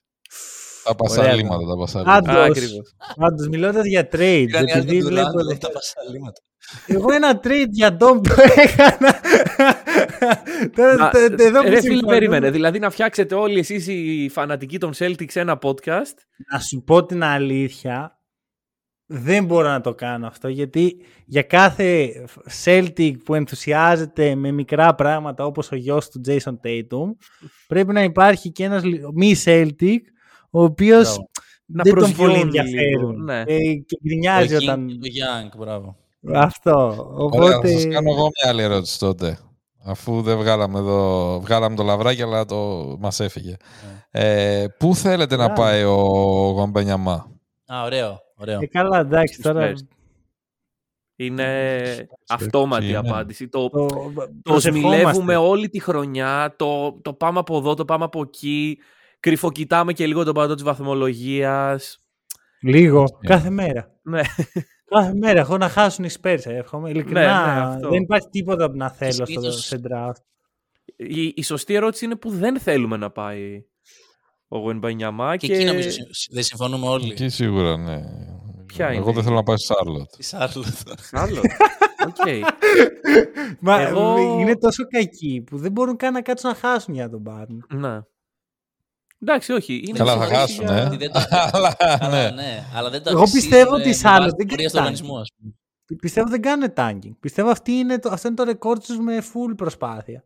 Καλά και χωρίς λαομέλο. Ναι, ναι, ναι. Εντάξει, ναι. Πραγματικά το Ε, έχω εδώ δεν πιστεί ότι χρειαζόταν δεν όμως κάνουν tanking. γιατί ε, έγινε ε, που έκανε μαλακίες ο Bridges, δώσαν τον Plumlee που είναι κίνηση tanking. Ναι. στη Ε, μέση σιγά της τώρα τους έφυγε ο Mason Δώσανε Plumlee το, και- το veteran Ο leadership. Hay- εσύ, ο έλα Hayward τώρα. είναι χομπίστας για να χρησιμοποιήσει την αγαπημένη. Οπότε κάπως έτσι βγαίνει. Λοιπόν, Παιδιά, ε, 7,5% έχει το Σικάγο αυτή τη στιγμή, τη στιγμή για Ω, Γουαμπενιαμά. 7%, Και θα μας πάμε. περάσει και η Ινδιάνα, θα μας Ε. περάσει και η Ινδιάνα και πάμε για 9% Έρχεται. Είναι μετά. protected. Το Ε, pick. ναι, ναι, ναι, το top 4. Το νοιάζει, το Οπότε, κομπανιάμα θέλει τώρα, δεν νοιάζει τίποτα άλλο. Θα μ' όχι, είναι άρεσε. protected το pick, λέει, δεν το παίρνει το Orlando άμα είναι Α, top ναι, 4. ναι, ναι. Ναι. Μμ. Αυτό θα μ' άρεσε στο Σικάγο πάρα πολύ εμένα. Έλα, ρε, ε, Θα μ' προφανώς. άρεσε πολύ πολύ. Μάλλον θα το Καλύτερη έπαιζε, του, νομίζω. η καλύτερη του παππού ήταν εκεί να, να πληρώνει ψίχουλα για να έχει τον Γουαμπανιαμά να ασχολούνται όλοι μαζί. του. Θα πάρει Τελικά άλλα 10 χρόνια ζωής από εκεί. έχεις ανάγκη μια ψυχοθεραπεία αφιερωμένη στη Chicago Bull, μου φαίνεται. Εννοείται αυτό. Ρε φίλε, εντάξει, αυτά τα, τα δεν με αγγίζουν και το έχω μου διάσει είναι και λίγο καταπίεση των. Ε, Βέβαια, μα πραγματικών. αυτό είναι όλα. Μεγάλη Προφανώς. Όχι, νομίζω Λοιπόν. ότι πραγματικά σε αυτή τη φάση δεν νιώθει. Να σας πω την αλήθεια. Θα σκυπάρω το, το, το segment, γιατί κάναμε ένα πολύ παρόμοιο με τους αγαπημένους παίχτες. Ναι, οπότε. Και εντάξει, πιστεύω ότι πριν, αφού, αφού έχουμε κουράσει, έχουν ξεκουραστεί και έχουν ξανάρθει για να ακούσουν το υπόλοιπο, να μην ξανακουράσουμε. Κρίμα είναι. λοιπόν, ε, quiz λοιπόν. Quiz. Ήρθε η ώρα της αλήθειας. Ήρθε η ώρα. Μμμ. Ε, το θέμα είναι ενδιαφέρον γιατί ο σκάουτερ του quiz, νικος Μμμ. αποκάλυψε κάτι όταν συζητάγαμε για το podcast ότι όλοι μαζί ότι ο Μάνος δεν είναι στο All-Star Game πολύ... Το, το δέχτηκαν όμως το challenge η Second Bake. Να το πούν, να, να ακουστεί αυτό ότι όταν το, το δύσκολο Έτσι. challenge εμφανίστηκε μπροστά τους Δεν οι διστάσανε. Second Bake ήρθανε, βγήκα, κάναν step up. Είμαστε σαν το Γιάννη που είπε ότι θα μπορούσα να. θα ήθελα να είμαι στο διαγωνισμό τριπώντων. Ναι, Μ' ακριβώς. αρέσει. Δηλαδή μου σω- σωστό mentality, αλλά δεν θα πάει καλά. Μ' αρέσει. Ωραία, εντάξει. Έχουμε δείξει και λίγο επίοικια εμείς όμως. Επειδή λοιπόν έχουμε τόσο σωστούς ανθρώπους απέναντί Ναι. μας. Επίσης, επειδή εντάξει, τελευταία φορά. Αυτά αυτά τώρα τα θα έχουμε δείξει πίκια. Εντάξει, ωραία. εντάξει, δεν θα πω ότι είναι εύκολες. 1981. λοιπόν, και ξεκινάμε. Χίλια. Ωραία. Λοιπόν, καταρχάς να πούμε ότι είναι Λίγο αυξανόμενης και- δυσκολίας. Ναι. Ναι, ναι. Ωραία. αυτό. Δηλαδή, μην Άμα δεν βρω ε, την πρώτη, χαρείτε ο- πάρα πολύ που θα βρείτε την πρώτη. Αν δεν βρούμε την πρώτη, δηλαδή, Ωραία, κατάλαβα. η, All η Star, πρώτη, τρίτη λέξη; Και καλά. η πρώτη είναι η μόνη που θεωρώ όντως εύκολη προσωπικά και είναι ποιος είναι ο πρώτος σκόρερ στην ιστορία του All Star Game. Το λες για... Γενικά, Εύκολο. συνο- συνολικά σε Ναι. όλα τα All Star Game. Αθεριστικά. Θα έλεγα ο Λεμπρόν, ρε φίλε. Και εγώ το LeBron θα έλεγα. Ναι. Και θα... ελπίζω Λιδώνει. να είναι- Ναι, Κάτσε, άστο. LeBron James. Ωραία. Ωραία. Ένας πόντο για το Chicken Bake. Τέλεια. Μια χαρά. Ξεκινήσαμε, άρα το Δεν μήνυμα το δεν έχουμε θα φύγουμε με πιάσει. μηδέν αυτό. Ναι. Προβληματίσατε που το σκεφτήκατε λίγο, να πω την αλήθεια. Όλοι- Ωραία, ωραία, ωραία. Ωραία, λοιπόν. Δεύτερη ερώτηση. Ε, το All-Star Game του 17 είναι το τελευταίο με το format Ανατολή Δύση όπως το γνωρίζαμε μέχρι τότε. ε, και για τη Δύση η πεντάδα είναι η εξής. Stephen Curry, James Harden, Kevin Durant, Anthony Davis και άλλος ένας. Ποιος είναι αυτός ο ένας; Μμμ. Το 2017 είπαμε. Μμμ. ε. Ε, Κάρι, Ντου- ε, Harden, Durant. Γενικά θέλουμε να ακούμε το thought process. Ναι, μας ενδιαφέρει το... Ναι. Ποιοι ήταν τότε. στη Δύση; Έχει... Δεν ξέρω, θα έχει πλάκα να είναι ο Γκομπέρ. Θα μπορεί να το σκεφτεί κανένα. Για τα Jazz. Λες. Δεν ξέρω αν ξεκίνησε Να ποτέ βγήκε βασικός. βασικός όμως, ο Ρούνταρος.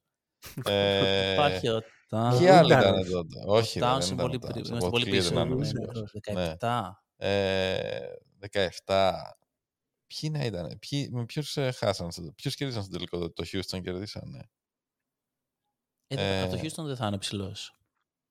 Όχι, καπέλα, βγαίνει ναι, να δεν είναι ήταν. ψηλός, όχι. όχι. Ε, Clippers δεν ήτανε.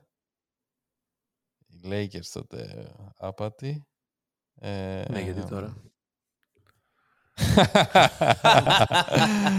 ε, μ, Ποιοι ήταν; Το 17 είναι 6 χρόνια πριν, που είναι vague. Ποιος ήταν τώρα στο πιο prime, ποιος στο δύο κάτω. του. ναι. Ε, μ, Memphis δεν ήταν. Ο Γιώκητς δεν νομίζω ότι ήταν τότε. 6 χρόνια πριν, όχι. Όχι. Κάμα. Phoenix, όχι. Aldridge. Δεν νομίζω. ωραία. Διαβατικός. Ε, Dallas. Πώς θυμάμαι. ήταν, κάνε... Όχι, δεν ήταν ο Βίτσκι τότε. Το 17. Α, όχι, όχι. άρχισε. Ε, Του έχουμε δυσκολέψει πολύ όμως. Μ, Μπέρ. να βοηθήσω ελάχιστα και να πω ότι υπάρχει ένα thought process το οποίο σκέφτηκα εγώ για να μπει η ερώτηση. Τώρα τους έλυσες στο γρίφο. Ναι, Ε. θέλω να πω υπάρχει ένα κλειδί από κάπου που λύνει το... Τέλεια. Ναι. Η μία σκέψη είναι, αλλά είναι αρκετά χρόνια πριν, ότι Ότι είναι ο Κομπέρ. λόγω της... Τι είναι ο Κομπέρ τότε. Δηλαδή. Δεν τον Βασικό. ε, φυτέψαμε εμείς τον Γκομπέρ στο podcast, μόνο το αναφέρατε. Όχι, εγώ τον Σα τους μωρέ. Είναι το ο πρώτος παίκτη που ανέφερα. Ε, Αλλά δεν μπορώ να σκεφτώ και καλύτερη ιδέα αυτή τη στιγμή.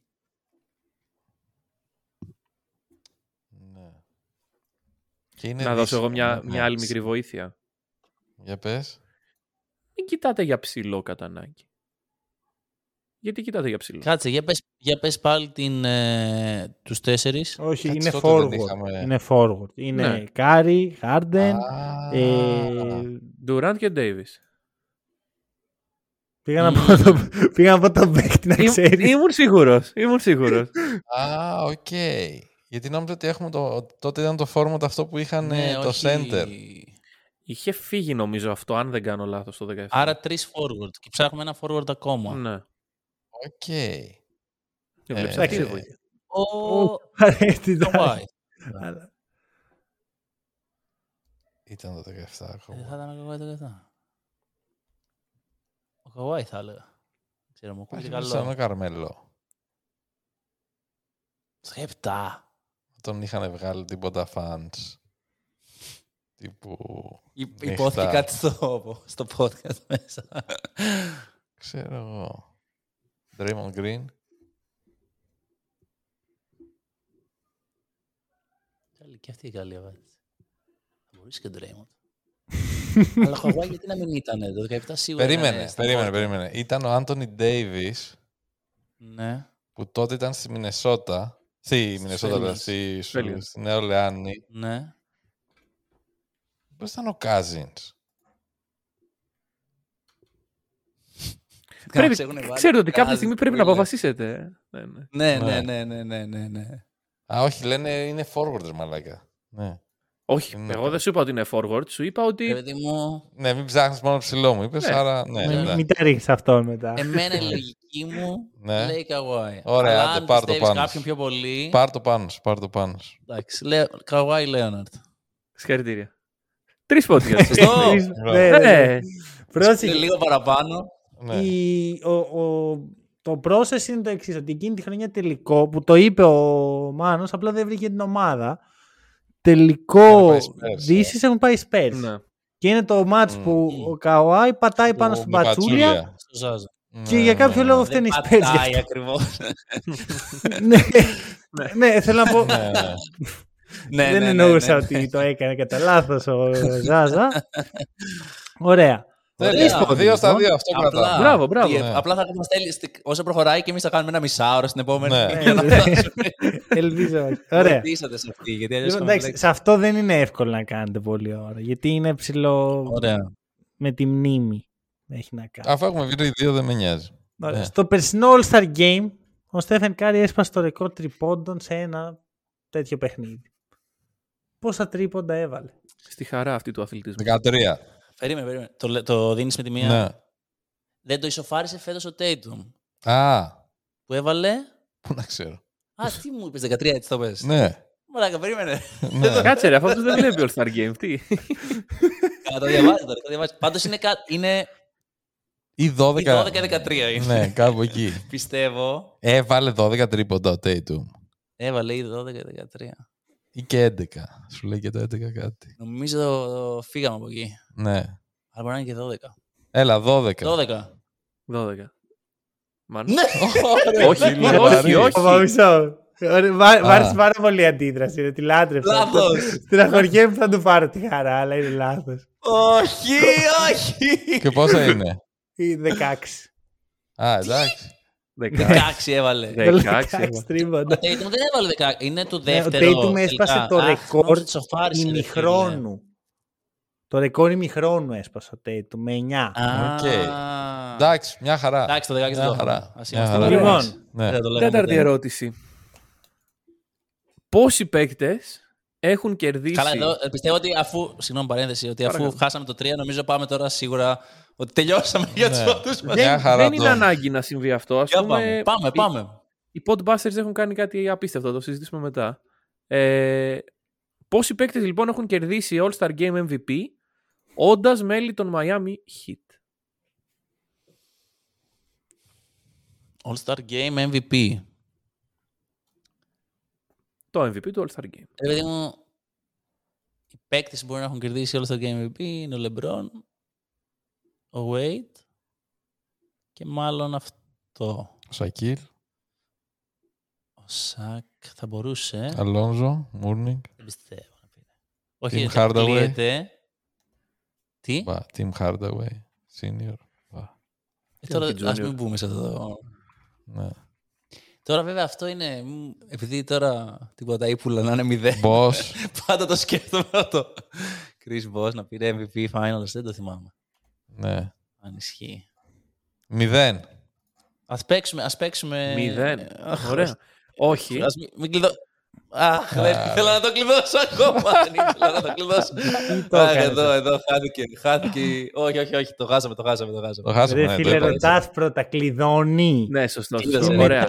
Κλείδωσε. Να, να κάνουμε την αντιπρόταση να πάρουν τους μισούς βαθμούς αν το όχι, βρουν όχι, τώρα. όχι, όχι, Όχι, Θα όχι, σου πω όχι, τι θα όχι, κάνω. όχι. Πες το, Ωραία. πες Το το. χάσαμε, το το χάσαμε. Αρχικά, Είναι- η απάντηση είναι ένα. Ένα, ε, οκ. Ε, ε, επειδή κόβουμε πάντα μερικές ερωτήσεις, Μμμ. θα σας κάνουμε μια εύκολη για ένα πόντο. Σωστό. Ωραία. Για να είναι δίκαιο. Ναι. Ε, αρχικά να πω είναι ένα, είναι η ερώτηση παγίδα του quiz. Γιατί ξέρεις, σκέφτεσαι LeBron, Shaq, ε, Wade, ε, Jimmy Άρα, Butler. η, Όχι. η σκέψη ήταν... ε, Το ότι ακραίο ήταν είναι- σωστή, αλλά υπήρχε ένας. Το β' να Ακριβώς. Αυτό. ναι. Ο LeBron δεν έχει ούτε ένα με τους Heat. Έχει ο Wade, το 10. OK. OK. Ε, λοιπόν, η ερώτηση bonus που... Η ε, εύκολη για να... Ωραία. Ε, Δεν είναι πολύ εύκολη. Δηλαδή η Εντάξει. σκέψη ήταν διάρα, εσείς θα την παίξετε για ένα πόντο. Οκ. Ποιος σκέφτεται το, το MVP του 1996. Ούτε... Α, Το 1996 τα παιδιά ήταν αγέννητα λογικά. Μμμ. Ήμασταν. ναι. Μείον τρία. Ε, θα πίστευα για να το λένε τα παιδιά ναι. Σαν πιο εύκολο ότι θα ήταν ο Κόμπι. Ποιος μωρέ, τι λες, αποκλείεται το 96. Δεν ήταν... Όχι, ρε. Αποκλείεται. Ποια είναι η rookie του, που το πήρε σαν rookie. Γιατί- Όχι ρε. Τι λες μωρέ, τι λες μωρέ. Πήγε στο All Star Game και να το πήρε κιόλας και MVP, δεν του δίναν την μπάλα καν. ναι. ε,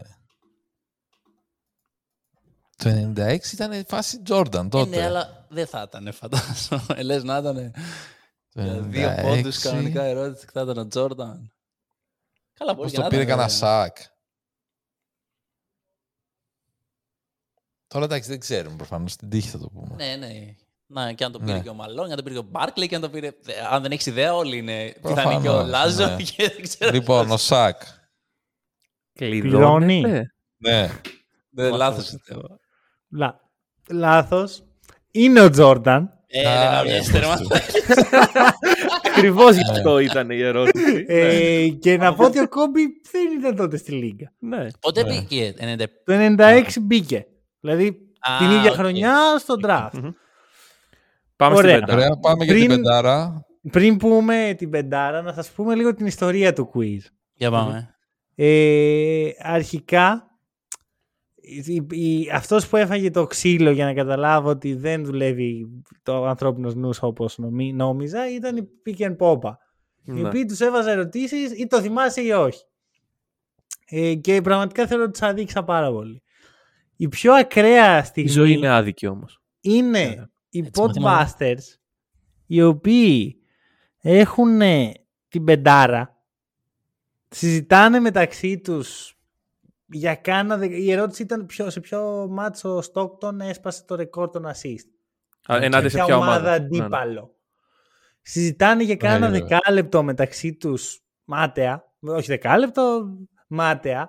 Ναι. Και πετάει απλά ο Άκης Hey, Denver Nugget. Και είναι η Denver Nugget. Και είναι Ναι, όντως ναι, η Denver ναι, Nuggets. ναι, ναι, ναι. Και εμείς απλά μένουμε παγωτό γιατί ξέρεις, λέγανε πράγματα τα Είχε οποία. αναφερθεί μες στη συζήτηση. Όχι καθόλου. Τίποτα, τίποτα. Δεν, Τέλειο, δεν έβγαζε τέλειο. από πουθενά νόημα αυτό.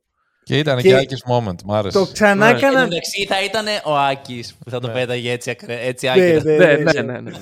ναι. Λοιπόν, και το ξανά έκαναν αυτό πέντε λεπτά πριν που στην τρίτη ερώτηση συ- ε, συζητά, ε, είναι, τους έχουμε δώσει την, πε- την τετράδα από την πεντάδα των Rockets τότε και τους λείπει ένας παίχτης, ο Otis Thorpe. OK.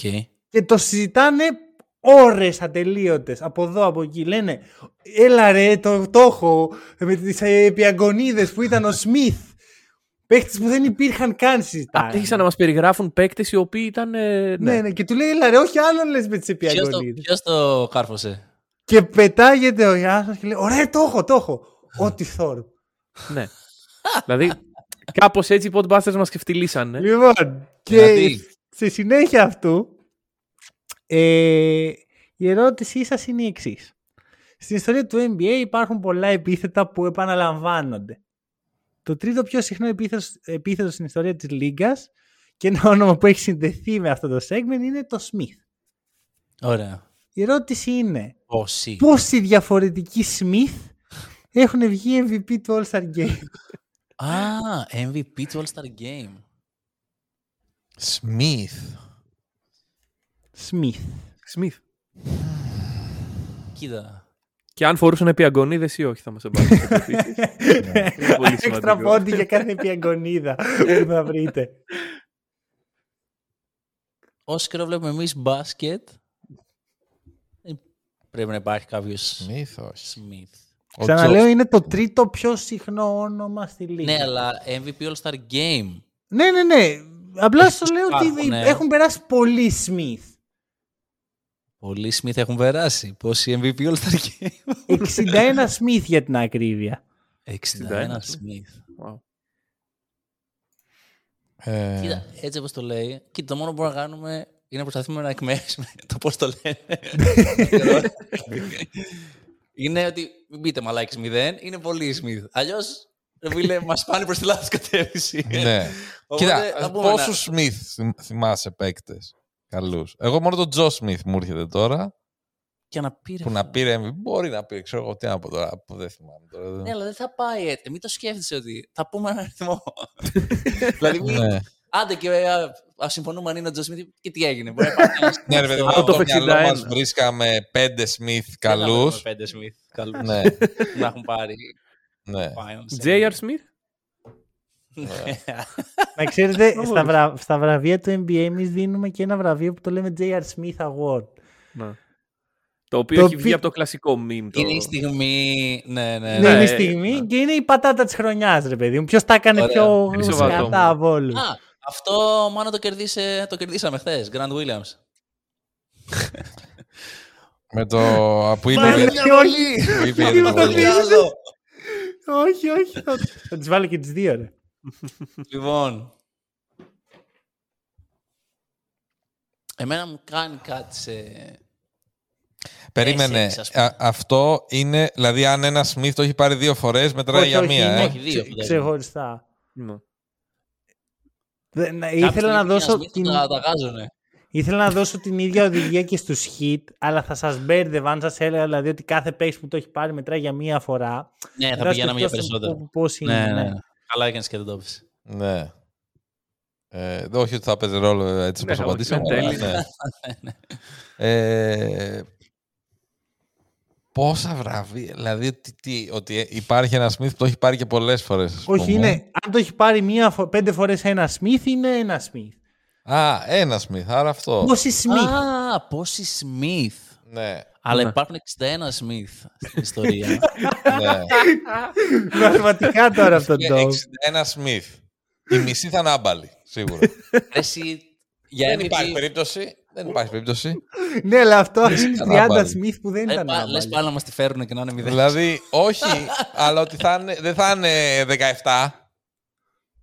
Θα είναι Δεν 3, θα είναι ας 17, πούμε. Κάτι δεν θα είναι τέτοιο. 17. Το 3 είναι ωραίο. Ναι, Το 4 ήταν η πρώτη μου σκέψη. ναι. Τρεις μαγικός αριθμός, βέβαια. Φόβο. Τώρα, άμα ξέρεις, τώρα που Ναι. έχουμε κλειδώσει τα δύο, άμα είναι το άλλο, θα χαλάσει όλο με το βράδυ. Ε, Αλλά δεν ξέρω, είμαστε κοντά. ναι. Δεν ξέρω, ρε φίλε, γιατί σου λέω, είναι, θα μου πεις τώρα, εντάξει, μπορεί να είναι φάση το... Καλά, σίγουρα είναι το, γιατί αλλιώς θα ξέραμε Ναι. ναι. τους παίκτες, μάλλον. Ε, α πούμε τρεις. Εντάξει, μ' αρέσει. Θα δώσω την ευθύνη στο Μάνο, είτε θα τον Κλειδώνει. αποθεώσουμε, είτε θα τον... Ναι. ναι. Θα... Ποιος θα πει την απάντηση; Περιμένω την πεις εσύ, αλλά ήθελα να Α. γίνει και μια δραματική Ωραία, παύση. να την πω εγώ δηλαδή. δηλαδή τώρα εγώ θα πω την απάντηση. Γιώργος Λιανός στο Survivor, ξέρω εγώ. Η Smith συνολικά που έχουν πάρει All-Star MVP είναι δύο. Α, Και Είναι κανένας Καλύτερα από που τους δεν δύο, ήταν τέσσερις γιατί θα είχαν ευριάσει πάρα πολύ. κανένας από τους δύο δεν έχω ιδέα ποιος ήταν. μέχρι Πραγματικά είναι ο Άντριαν Σμιθ το 1966 και ο, ο Ράντι Σμιθ το 1978. Εντάξει, μια χαρά. Αυτό το 66 ήταν λευκός. Είμαστε εκεί. Γιατί τώρα αυτό; Συγγνώμη. Το 66 ήταν. ναι. Ναι. Εντάξει, ήθελα απλά εγκυκλοπαιδικά. στιγμή. Πάντως εγώ είμαι Ωραία, Ράντι Σμιθ. ωραίο. Άντρι- Α, Ωραίο. όχι, όχι. Οκ. Μ' άρεσε πάρα πολύ. Πήρατε συνολικά. Ερώτηση, ρε φίλε, τρεις είναι πόντους. η πρωτότυπη ερώτηση. Ε, α, επίσης να σας πω ότι αυτό το Εν τω segment μεταξύ, έχει άμα πάρει... τον δεις, συγγνώμη. Πιστεύω είναι πώς τον φαντάζομαι. Είναι ρε παιδί μου αυτό που Τίποτα. φαντάζεσαι ακριβώς. Μα είναι αυτό, αυτός, αυτός, εδώ που βλέπετε. Αυτός είναι ο Ράντι Σμιθ. Αυτός είναι ο, φα- ο MVP του All-Star Game. Όχι, εγώ του έδειξα τον Adrian Smith και Ο τώρα Adrian είναι κατάληξα. αυτός, ναι. Ναι, Το ναι, πρώτος. οκ. Κάτσε να το δείξω. Ωραία. Ε, να πω επίσης ότι αυτό το segment έχει πάρει το όνομά του, το έχει βαφτίσει μάλλον ο Μένεγος από το Speak and Popa, ο οποίος λέει, του είπαμε το concept και λέει «Α, Mega Banga το έχετε κάνει», που δεν Mega ξέραμε Banga. καν τι είναι. Εσείς ξέρετε ρε παιδιά τι είναι το Mega Banga. Όχι, μαλακα ο Μένεγος είναι πολύ μεγαλύτερο Ορίστε. του Ντόμ. Εγώ θα πω όχι, αλλά ξέρω. Ναι. Απλά για να μην πω στην κατηγορία. Ρε, πεθαίνω, πεθαίνω. Λοιπόν, Ωραία. νομίζω ότι μετά από δύο ώρες και 20 λεπτά μπορούμε να το κλείσουμε. Ε, Υπέροχα. Ευχαριστούμε πάρα πολύ τους Shake and Bake που μας Μμ. κάνανε παρέα και που αφιερώσαν το χρόνο τους για να μας κάνουν παρέα γιατί δεν είναι εύκολο πράγμα όταν έχεις και άλλα πράγματα όταν έχεις και ζωή. Τους Για καταφέραμε. ευχαριστούμε. Εμείς Ελπίζω ευχαριστούμε πάρα να πολύ. τα ξαναπούμε. Θα τα ξαναπούμε, Εννοείται γιατί ότι θα τα έχουμε ανοιχτά- ξαναπούμε. Έχουμε ανοιχτά θέματα. Ναι. Να πω Έχουμε αφήσει στο- άλλη τα στο κοινό του πράγματα. Hack ναι. and Roll. Έρχομαι με τις σημειώσεις. Αυτό έλα με τις σημειώσεις. Θέλω να πω στο κοινό του Hack and Roll το πόσο, πέρα, το πόσο σας αρέσει το Hack and Roll, για να το ακούτε σας αρέσει. Αλλά το πόσο επαγγελματίες είναι και το πόσο ωραία οργάνωσαν για να γίνει αυτό εδώ πέρα το, το podcast, το οποίο ε, μου δείχνει και το... Πραγματικά, αν το θέλετε, πού μπορείτε να το πάτε. Είστε Εντάξει, μωρέ. εξαιρετικοί. Χομπίστες είμαστε, δεν είμαστε τώρα. Εντάξει. και κλείνει ο κύκλος, γιατί δεν το έχεις Ναι, πετάξει. Σωστό. Σωστό, σωστό, σωστό. Να σου πω, εντάξει, μωρέ, χομπίστες είμαστε. Αυτό δεν είπες τώρα ακριβώς; Ναι. Ναι. Ωραία, σε αυτό που βάζετε στο... Ωραία, στη- βγάλαμε και τείχο. Εντάξει. Τέλεια, τέλεια. Μπράβο. τέλεια. Ωραία. Ευχαριστούμε πάρα πολύ, παιδιά. Λοιπόν, Ωραία. έγινε. Ευχαριστούμε πάρα πολύ να συνεχίσετε έτσι και άμα περνάτε καλά θα πάνε όλα καλά. Πολύ ωραίο Ευχαριστούμε μήνυμα. πολύ και όσοι μας ακούσατε. Καλή συνέχεια.